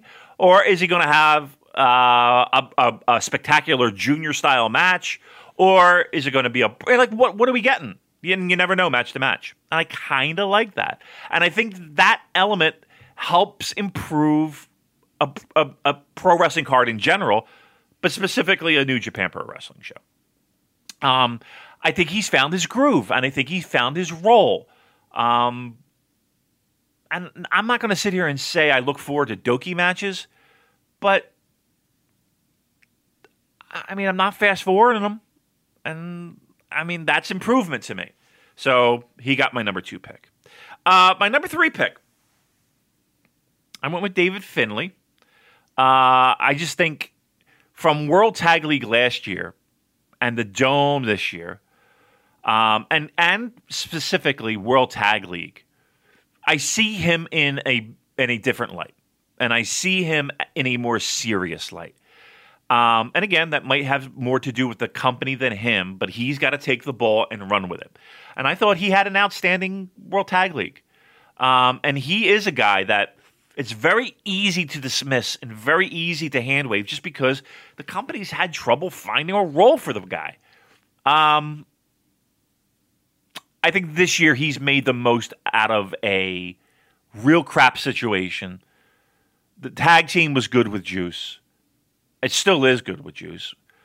My biggest concern is, is now what do you do with him now? But his 2020 I thought was solid. Um, so I gave him a third. Next category then is biggest disappointments. Oh, here we go. So biggest disappointment. My first choice was Ibushi's briefcase Wrestle Kingdom booking. You know, that's one of the the few things that has been sacred in New Japan is the fact that winning the G1 means something, having that briefcase means something, and for years they've teased us. You know, is this the year the briefcase going to going to flip? Is this the year the briefcase going to flip? And they did it, and it was a shocking moment, and then they undid it less than 24 hours later, and that just really undercut the value of that match, the briefcase defenses of winning the G1, it's just it's a big mess. That doesn't mean anything anymore, and I think that's a real shame just because of this double dome stuff that they've done again this year. It just it it, it feels like that was one of the few meaningful things in New Japan that has been compromised. So that was a, by far and away my biggest disappointment. Uh, second, I went for the increased shenanigans, the ref bumps, uh, the interference, the cheating, which I didn't mind earlier in the year um, I was perfectly fine with Evil doing it. I enjoyed his matches. I thought it was good heat. But then when everyone else started doing it, it's like when you're tuning in and then you see Evil doing it, and then the tag stuff, you see God doing it, and then you're watching Strong and you're seeing Kenta doing it, and then you see the Super J Cup and El Phantasmo do it. It's just overkill. So I'm saturated with the the shenanigans at the moment. I think less is more. I don't mind it being part of New Japan, but I just think you've got to be a bit more selective about how you're using it. And then my third one is Kazuchika Okada. So I understand that he's been downcycled this year and is perhaps trying to tell a story uh, in in that sense. But I feel that having one of your biggest stars and best wrestlers having an off year has helped to contribute to this feeling that New Japan isn't as good as it was because he's been the, the guy flying the flag for the company and, and putting on outstanding matches. And you know, I'm not necessarily blaming him because I'm sure he's physically banged up, and it, it, makes sense for him to have a year where he's not uh, as high physical intensity as in previous years. But I just feel uh, taking him away from the top table in New Japan has uh, led to perhaps a, a decrease in quality when I would have hoped for more from a lot of his matches, particularly the G1 climax. So yeah, that's my three. Good picks because I'm I'm right in there. Um, maybe just a different order. Uh, my number one was Okada because, as you mentioned, as the guy who's carrying the torch to uh, for New Japan, and a lot of the people that watch New Japan, this was a jarring fall from grace from the entire year. Name me a great Okada match. It's hard in 2020. Um, and now you look back. Well, his... you you got two in your top three. You got the Naito match and oh no, sorry, uh, I've mistaken the Shingo match. But sorry, uh, a lot of people very high on the Okada Shingo match on the G1. I realise you didn't pick it, so my mistake. Sorry, I'll shut up now. No, it's fine. I mean, and and that was a good match, but you compare his 2020 with other years where we have to have a conversation of okay, that's great, but it's not super great, and we can't put it in because if we did, we'd have 30 fucking matches of the year up up on a, on a ballot. Um, the the the king of pro wrestling idea and his involvement, which was a fart in church. Um, across the board. I mean, when people are talking about the idea of is this a work? This can't this can't possibly be real. That you can't poss is he hurt? It it's it's this was not his best year. This was not this was not this was for a guy who has had such a, a tremendous career and maintained that year after year after year to then put that in front of us 2020 put his year in front of us it's it's too much and i think for a lot of people it's one of those foundational blocks of why new japan has taken such a, a fall in 2020 second i went with the shenanigans the uh, ref bumps and that goes in line with you know, again, a lot of people just they've they had enough of it. It's lazy booking. It's it's there's other ways to make you a heel. You don't need to have fucking red shoes lying on the mat dying every fucking match. It got to the point where I when I would see red shoes I would just be like, "Oh, fuck. Can we get Marty in there?" Just because I know what's going to happen. Um so, and I and I think those two things kind of go together. I mean, that's you could put that under booking, right? Um, and I think that's a that's a big issue. Uh, my third, I I went with one that was a little bit outside the box, maybe. I, I, only because it leaves a little bit of egg on my face. I was the guy who said, look, you can't judge Mexico excursions. You can't, you know, all these reports, half these people aren't even watching these matches, they just heard it. And and I've seen the excursion, and I didn't think it was that bad. And then he debuts. Oh, first we see the vignettes, the videos, dancing through the bamboo, and then the debut and then the matches, and then where we are now. Look, I was the biggest Kawato guy. him as a young lion. I predicted he would be wearing gold, and just the sky's the limit. The fucking put the rocket pack on the back of this guy and look at where we are now. so for me, I had to give him third because I was so high on him, so high on him that there's no way I can't turn away from it. It's a disappointment, and he got my third place vote. Next is favorite wrestler, and a bit of overlap with my wrestlers of the year. So my number one favourite wrestler of this year has been Taichi for all the reasons I've mentioned. Number two, Hiromu. And number three, I went for Zack Sabre Jr. for a lot of the reasons I mentioned uh, before about Taichi. I just think the in-ring stuff has been excellent this year. He had some great singles matches. Uh, the, the Ospreay match was really good at the start of the year. I enjoyed the Sanada match at Wrestle Kingdom, but also uh, his promos. He's always just a, a, joy to watch in the backstage promos when he's calling people dickheads. Uh, so just the, the, whole gimmick, the character, the in-ring stuff, out of the ring stuff is great. So yeah, Taichi, Hiromu, and Zack. I went Hiromu number one because he was the guy that kept me interested in times when even I felt my interest sliding a bit. He was the guy that I made sure I tuned, tuned in for. Um, from promos to uh, presentation to in ring, um, to me, he's the guy I, I need to watch. Uh, and I love the fact that he's kind of, not kind of, he is um, one of the most important juniors in the history of this company. Um, my second, I really enjoy losing Tanahashi. I, I, there's something, there's something so great about him being this guy, this legend, putting over people. I think I cheered more with him putting over people than I did all the times combined when he was winning. I, I just think he's so talented and and and brings like that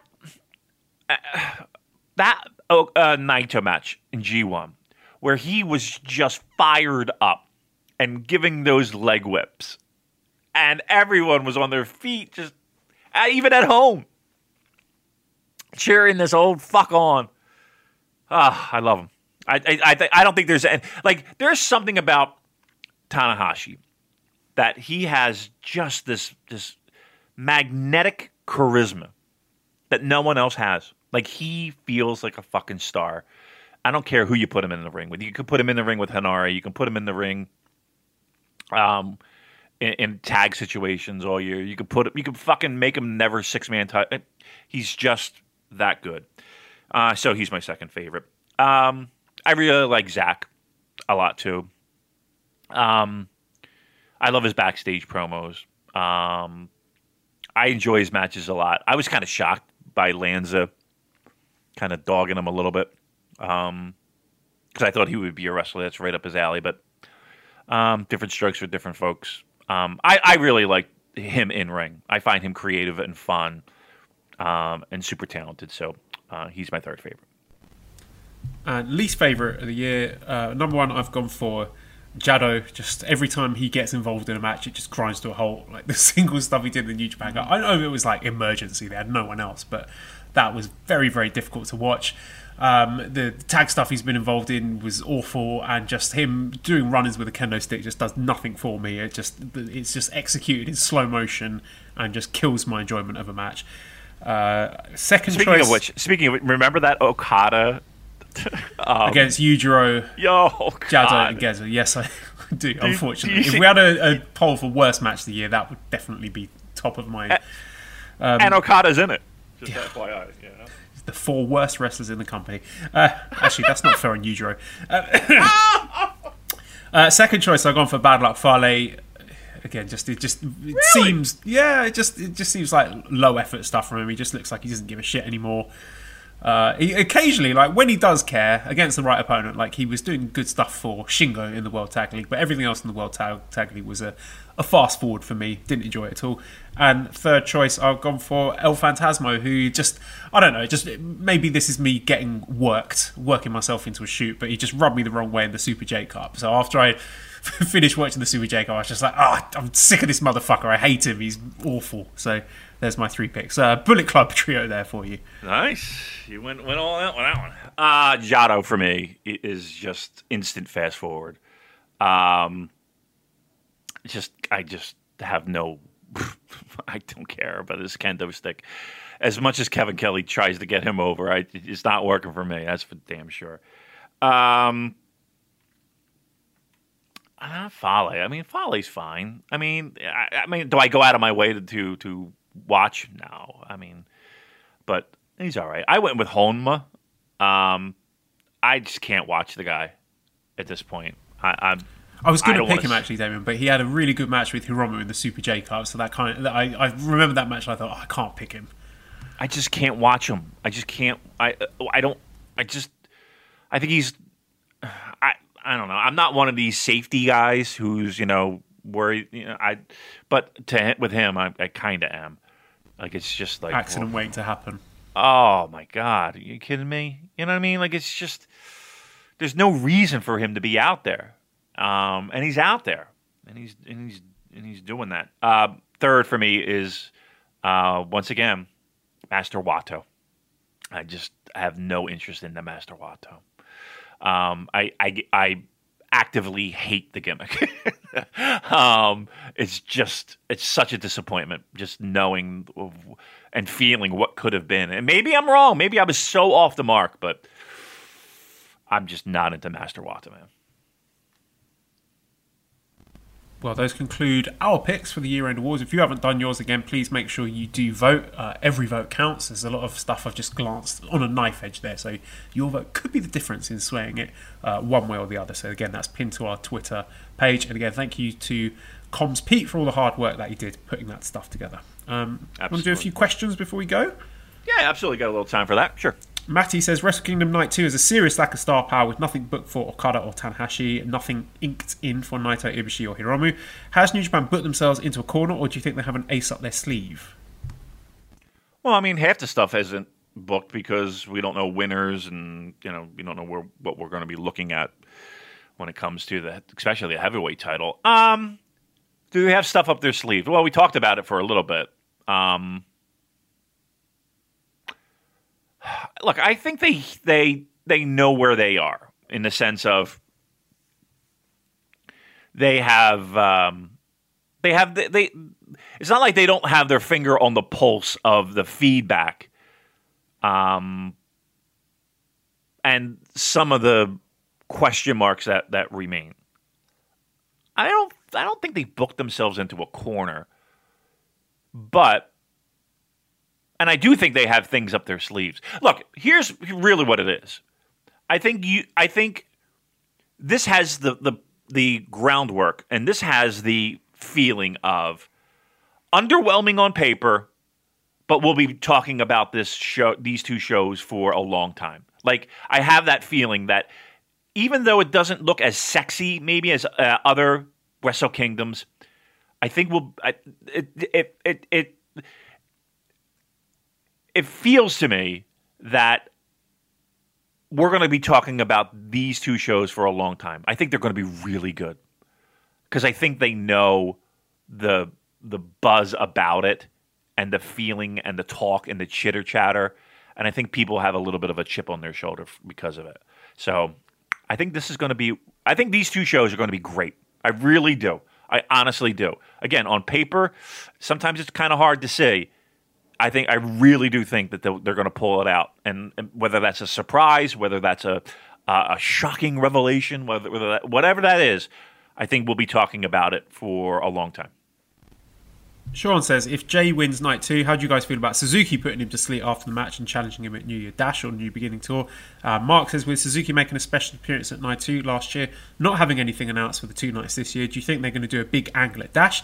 They never replace Archer. They're seemingly faces in the tag title match. Despy, asking, had the crowd behind him. Is there a face turn for the group coming? So we talked a bit about Suzuki earlier, but uh, what do you think about the, the, these ideas and Suzuki Gun moving forward? Eventually, Suzuki's going to pack it in. Right? I mean, he's in his fifties at this point, so you would think it would be sooner than later. Um, I mean, it's not a terrible idea. I know a lot of people. uh, uh, Are you? Are you? You're no. You're in the Ibushi camp winning, right?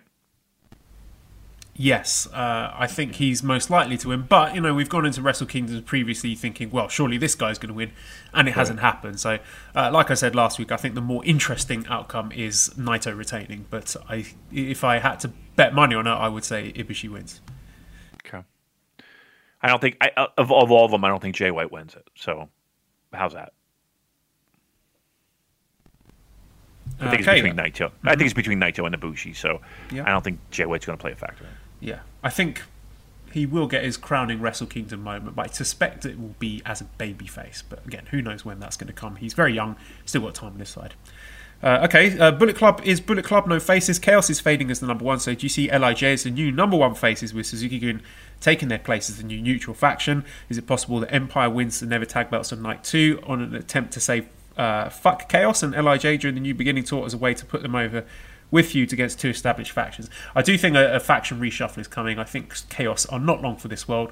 I think Lij are the number one face team. I don't know if I'd say uh, Suzuki Gun are true neutrals. I think they are flexible. They are heelish. You know, they cheat. They do heelish stuff, but they're sort of lovable rogues at this point. A bit like Lij uh, used to be, I suppose. And I think the Empire are going to be the next uh, sort of dominant heel faction, but heels that don't do run-ins. I hope. You know, I don't want two factions doing it. Let's just stick stick with Bullet Club. But yeah, I think uh, Chaos could be in trouble going forward. Yeah, I would agree with that. Um, of all the factions, Chaos looks like it's the one that um, is uh, easier to disband and, and shuffle around. Um, Bullet Club could be the, that cheating heel faction. Um, Empire being a heel faction, and again, hopefully not cheating, because yeah, the last thing we need is a double dose of that. Um, and Suzuki Gun. Again, I don't know. I mean, I hate factions to begin with, but I understand their their relevancy. I mean, would you have a problem if Suzuki Gun just went bye bye?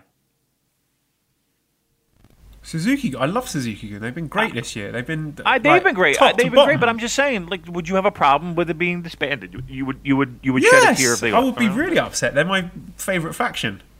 All right, listen, don't get upset. They're not going anywhere. I'm just asking. Would you be upset if Lij broke up? Not as much as I would be over Suzuki Gun, but I, I don't think they will break up. I don't think they should break up. I think there's a, a good camaraderie between the five of them. Okay. Somebody's somebody's going to disband. Event. It's chaos. Chaos. Yeah. By chaos. Oh. Get in the bin. All right. All right. All right, uh, Teja says, can you guys explain what you think of the Forest Soa video uh, if you guys have seen it? He made some good points, but I think it's a stretch for him to say New Japan isn't good. Thanks.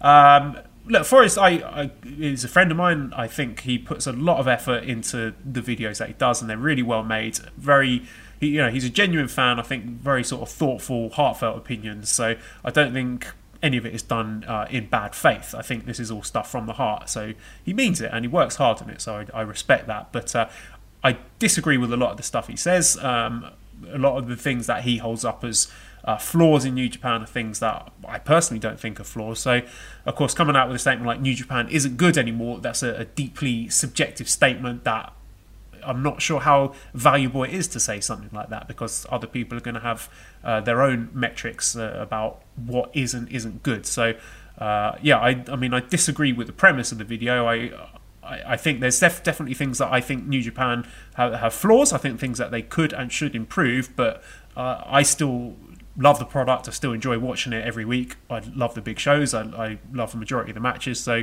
uh, to me, it's still uh, great. I, I love New Japan. Samuel asks, is having Tenzan in his corner now more hindrance to Wato, and would having Way to the Grandmaster as an above name title to Hirooki Wato deflect a portion of the dorkery aimed at him. So, uh, yeah, I do think that the, having Tenzan a sort of like the overprotective dad thing, I don't think it's helping personally. Yeah, it's it just makes him feel like a guy who needs help, right? And needs like everybody can see through it, right? That the legend needs to to give him the rub. Um, look, I, I, I really feel like we can press pause on Master Wato and just just let's rethink this. You know, have him get hurt, right? Have him get injured. Have him, you know, somebody attack him and put him out and put him on the shelf just so we can get what we can rinse our mouths of what we have right now and have him come back as something different. It's pro wrestling. You can do it. Trust me, it's okay. Um, that's that's what I would do right now. Trish says, "Do you think they've held back on bigger matches for this year's show due to COVID uncertainty, changing situation in Japan?" Hard to say. Um, I mean, logic would dictate that they would, right? In the sense of you know why would they why would they give away the golden goose without getting paid for the golden goose? Um, I made that up, but, by the way. Um, the, I mean, it, again, that makes sense. I just find it hard to believe that, like, nobody could predicted what this year was.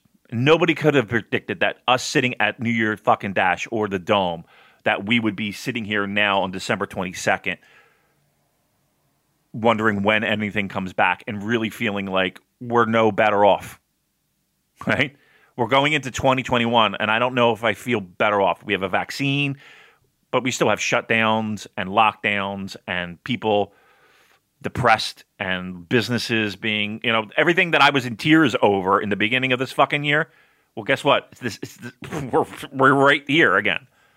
Um, so I don't know if if they purposely held back. Um, I can't answer that. I, I, logic would think that they might be, but in, in another way, you don't know what's ahead of you. So why not just go for what you got? You know what I mean? Just just go for what you have already written down and and, and move forward.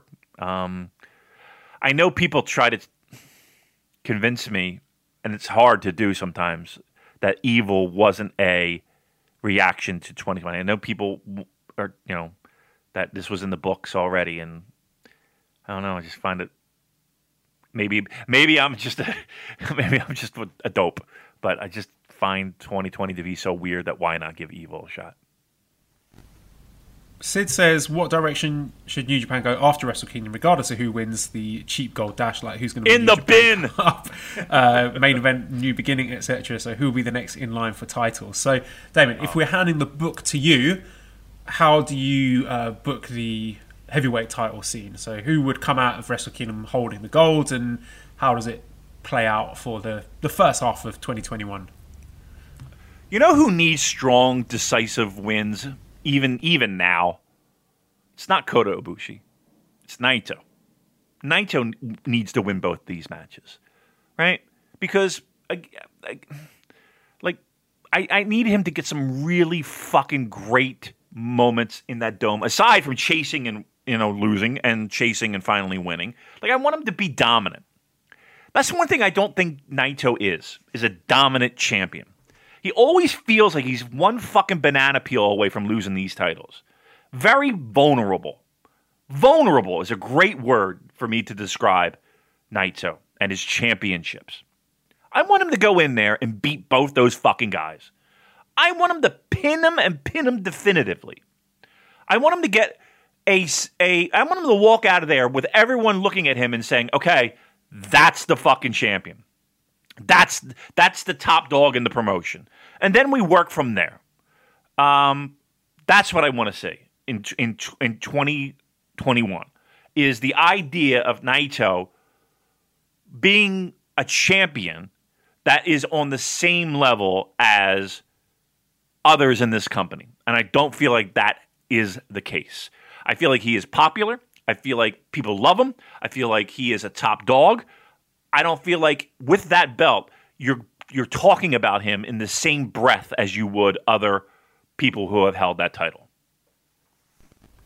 So who do you, who would you have as the guy to beat Naito, and how long would you leave it for? Because I want, the, the name that's yeah. popping into my mind is uh, Will Ospreay. That's the name, but let's let's wait a while for that. You know what I mean? Let's. I wouldn't have a problem with Will Ospreay winning G1. That's how deep I want this to go, right? I want Naito to be. Listen, when we were talking about the greatness of New Japan Pro Wrestling, we were usually talking about Okada being a dominant champion and people chasing that that dominant champion, right? That was the that was the, that was the the foundation for the greatness of New Japan Pro Wrestling. That's what I kind of want here. I want Naito to be to be revered. Not he's not going to go on a fucking you know 17 win streak or anything like that. But I want him to beat some some guys definitively, starting at the dome. I want Will Ospreay to win G1, and then I want Naito Will Ospreay at the dome. How's that? I like it. And that's a that's a big match that we haven't had yet, Naito against Ospreay. So Correct. I think it does feel like they're saving that for something. Um, okay, Louis says, what predictions came true this year that you guys made? I remember Damon saying in 2019 that Yoshi would get a belt in 2020. I can't remember any predictions that I made. Oh, God. This is one of the beauties of doing this podcast, that I, we can make wild predictions. No one ever holds us accountable for them. Yeah. I mean, why would why would we start doing that? That's terrible. Uh, I don't. I, I mean, I, I couldn't tell you. I, I don't remember any of them. I, you'd have to go back and listen to last year's show around this time and see how many I got right and see how many I got wrong. Um, I don't know. I mean, it's been such a fucking crazy year. I can't imagine me getting many of them right. That's for sure. Uh, okay, Nick says Yano pinned Okada in 2020 to win a title. What's the craziest sentence we'll be able to say at the end of 2021 for New Japan? So, okay, now let's make some crazy predictions. Come on, uh, a wacky prediction for 2021. Um, All right, here's I'll give you one. I'm going to give you. You want wacky? I'm going to give you wacky. New Japan Pro Wrestling ha- has the show at Madison Square Garden actually happens, and it sells out. How's that for wacky? that is a very bold prediction. Because I because I think I'm going 0 for 2 for that one. I suppose I need to do one as well. Uh, okay. Ugh. Come on. I'm, I'm thinking Forbidden Door, Damon. Oh, come on, let's hear it. You think the door is open? Uh, Somebody's Just, kicking. just for the spiciness of it, even if I don't believe it to be the case. Which I guess Come is on. against the spirit of making the, these predictions. what are you trying to say? Is a check clears? Yeah. Is that what you're trying to tell me? Wrestle a check King- clears. Wrestle, Wrestle if if certain reparations are made, then uh, Wrestle Uh-huh. Kingdom 16 main event, IWGP Heavyweight Champion Go ahead. Kota Ibushi against AEW Champion Kenneth Omega. There you go. Wow. There's, a, there's your spicy prediction. Woo! The check cleared. Woo! All right. I, I mean, how? uh, What? How do? We, how else do we top that? Huh? How else do we top that? I've probably annoyed so many people by throwing that out there. and that's that's what I'm going for. That's that's what I do. I just it's just low effort trolling now. Uh, okay, let's do one last question from Booze, uh, who says, "Question for Sports Reporter Damon: Why is the Sixers' new management trying to fuck around and find out? Did they learn nothing from earlier this month?" Well, um, don't I, I don't. Uh, so, I, I mean, I don't think you care either way, Joel. But um, there's a there's a there's some pretty talented basketball players out there that uh, are looking to leave their current home and possibly land in Philly, but it would wind up disrupting. A, it- it- it's a star, but you're going to have to trade something of value to get the star, and the star is really you know, never won a championship or anything like that, but it's a star um, who apparently likes strip clubs a lot. Um, yeah, I say I, they're not going to make that deal. So if you're a Sixers fan, you don't have to worry about that. They're, I don't think I don't think they get the uh, James Harden. I don't think that's happening. But uh, eh, I've been wrong before, but I, I can't imagine that happening. All right, well, let's wrap it up for this week then. So um, make sure, again, you get to get in your votes for the year end awards. Link to that is pinned to the Twitter page. Redcircle.com forward slash shows forward slash super dash J dash cast. Perfect time of year if you want to give us some money as a Christmas present for all the wonderful podcasts we give to you. Discord link is in the show notes if you want to join that. Uh, at Cobra Kawaii and ProWrestlingTees.com forward slash Super Jcast if you want to get one of our great t shirts. I'm wearing my Scampy Club t shirt now and it's great. It's comfortable, it's high quality. I love it. So uh, definitely check out Cobra Kawaii. That's with a K, Cobra with a K and two I's at the end of Kawaii. Massive thanks as always to Editor Dan. You can find him on Twitter at LousyHero219. And also throw a vote to escape the box for uh, best UK band. I've retweeted Yeah. that poll. Dan has as well. So if you want to show some love to Editor Dan, that would be a great way to do it. To vote for Escape the Box for best UK band. You can subscribe to the Voices of Wrestling podcast network for other great shows, including our appearance on Wrestling Omakase. Give us a five snake review on iTunes. Follow us on Twitter at the Super Jcast. Thank you everyone for listening, and goodbye. Merry Christmas! Merry Christmas! It's the most wonderful time of the year.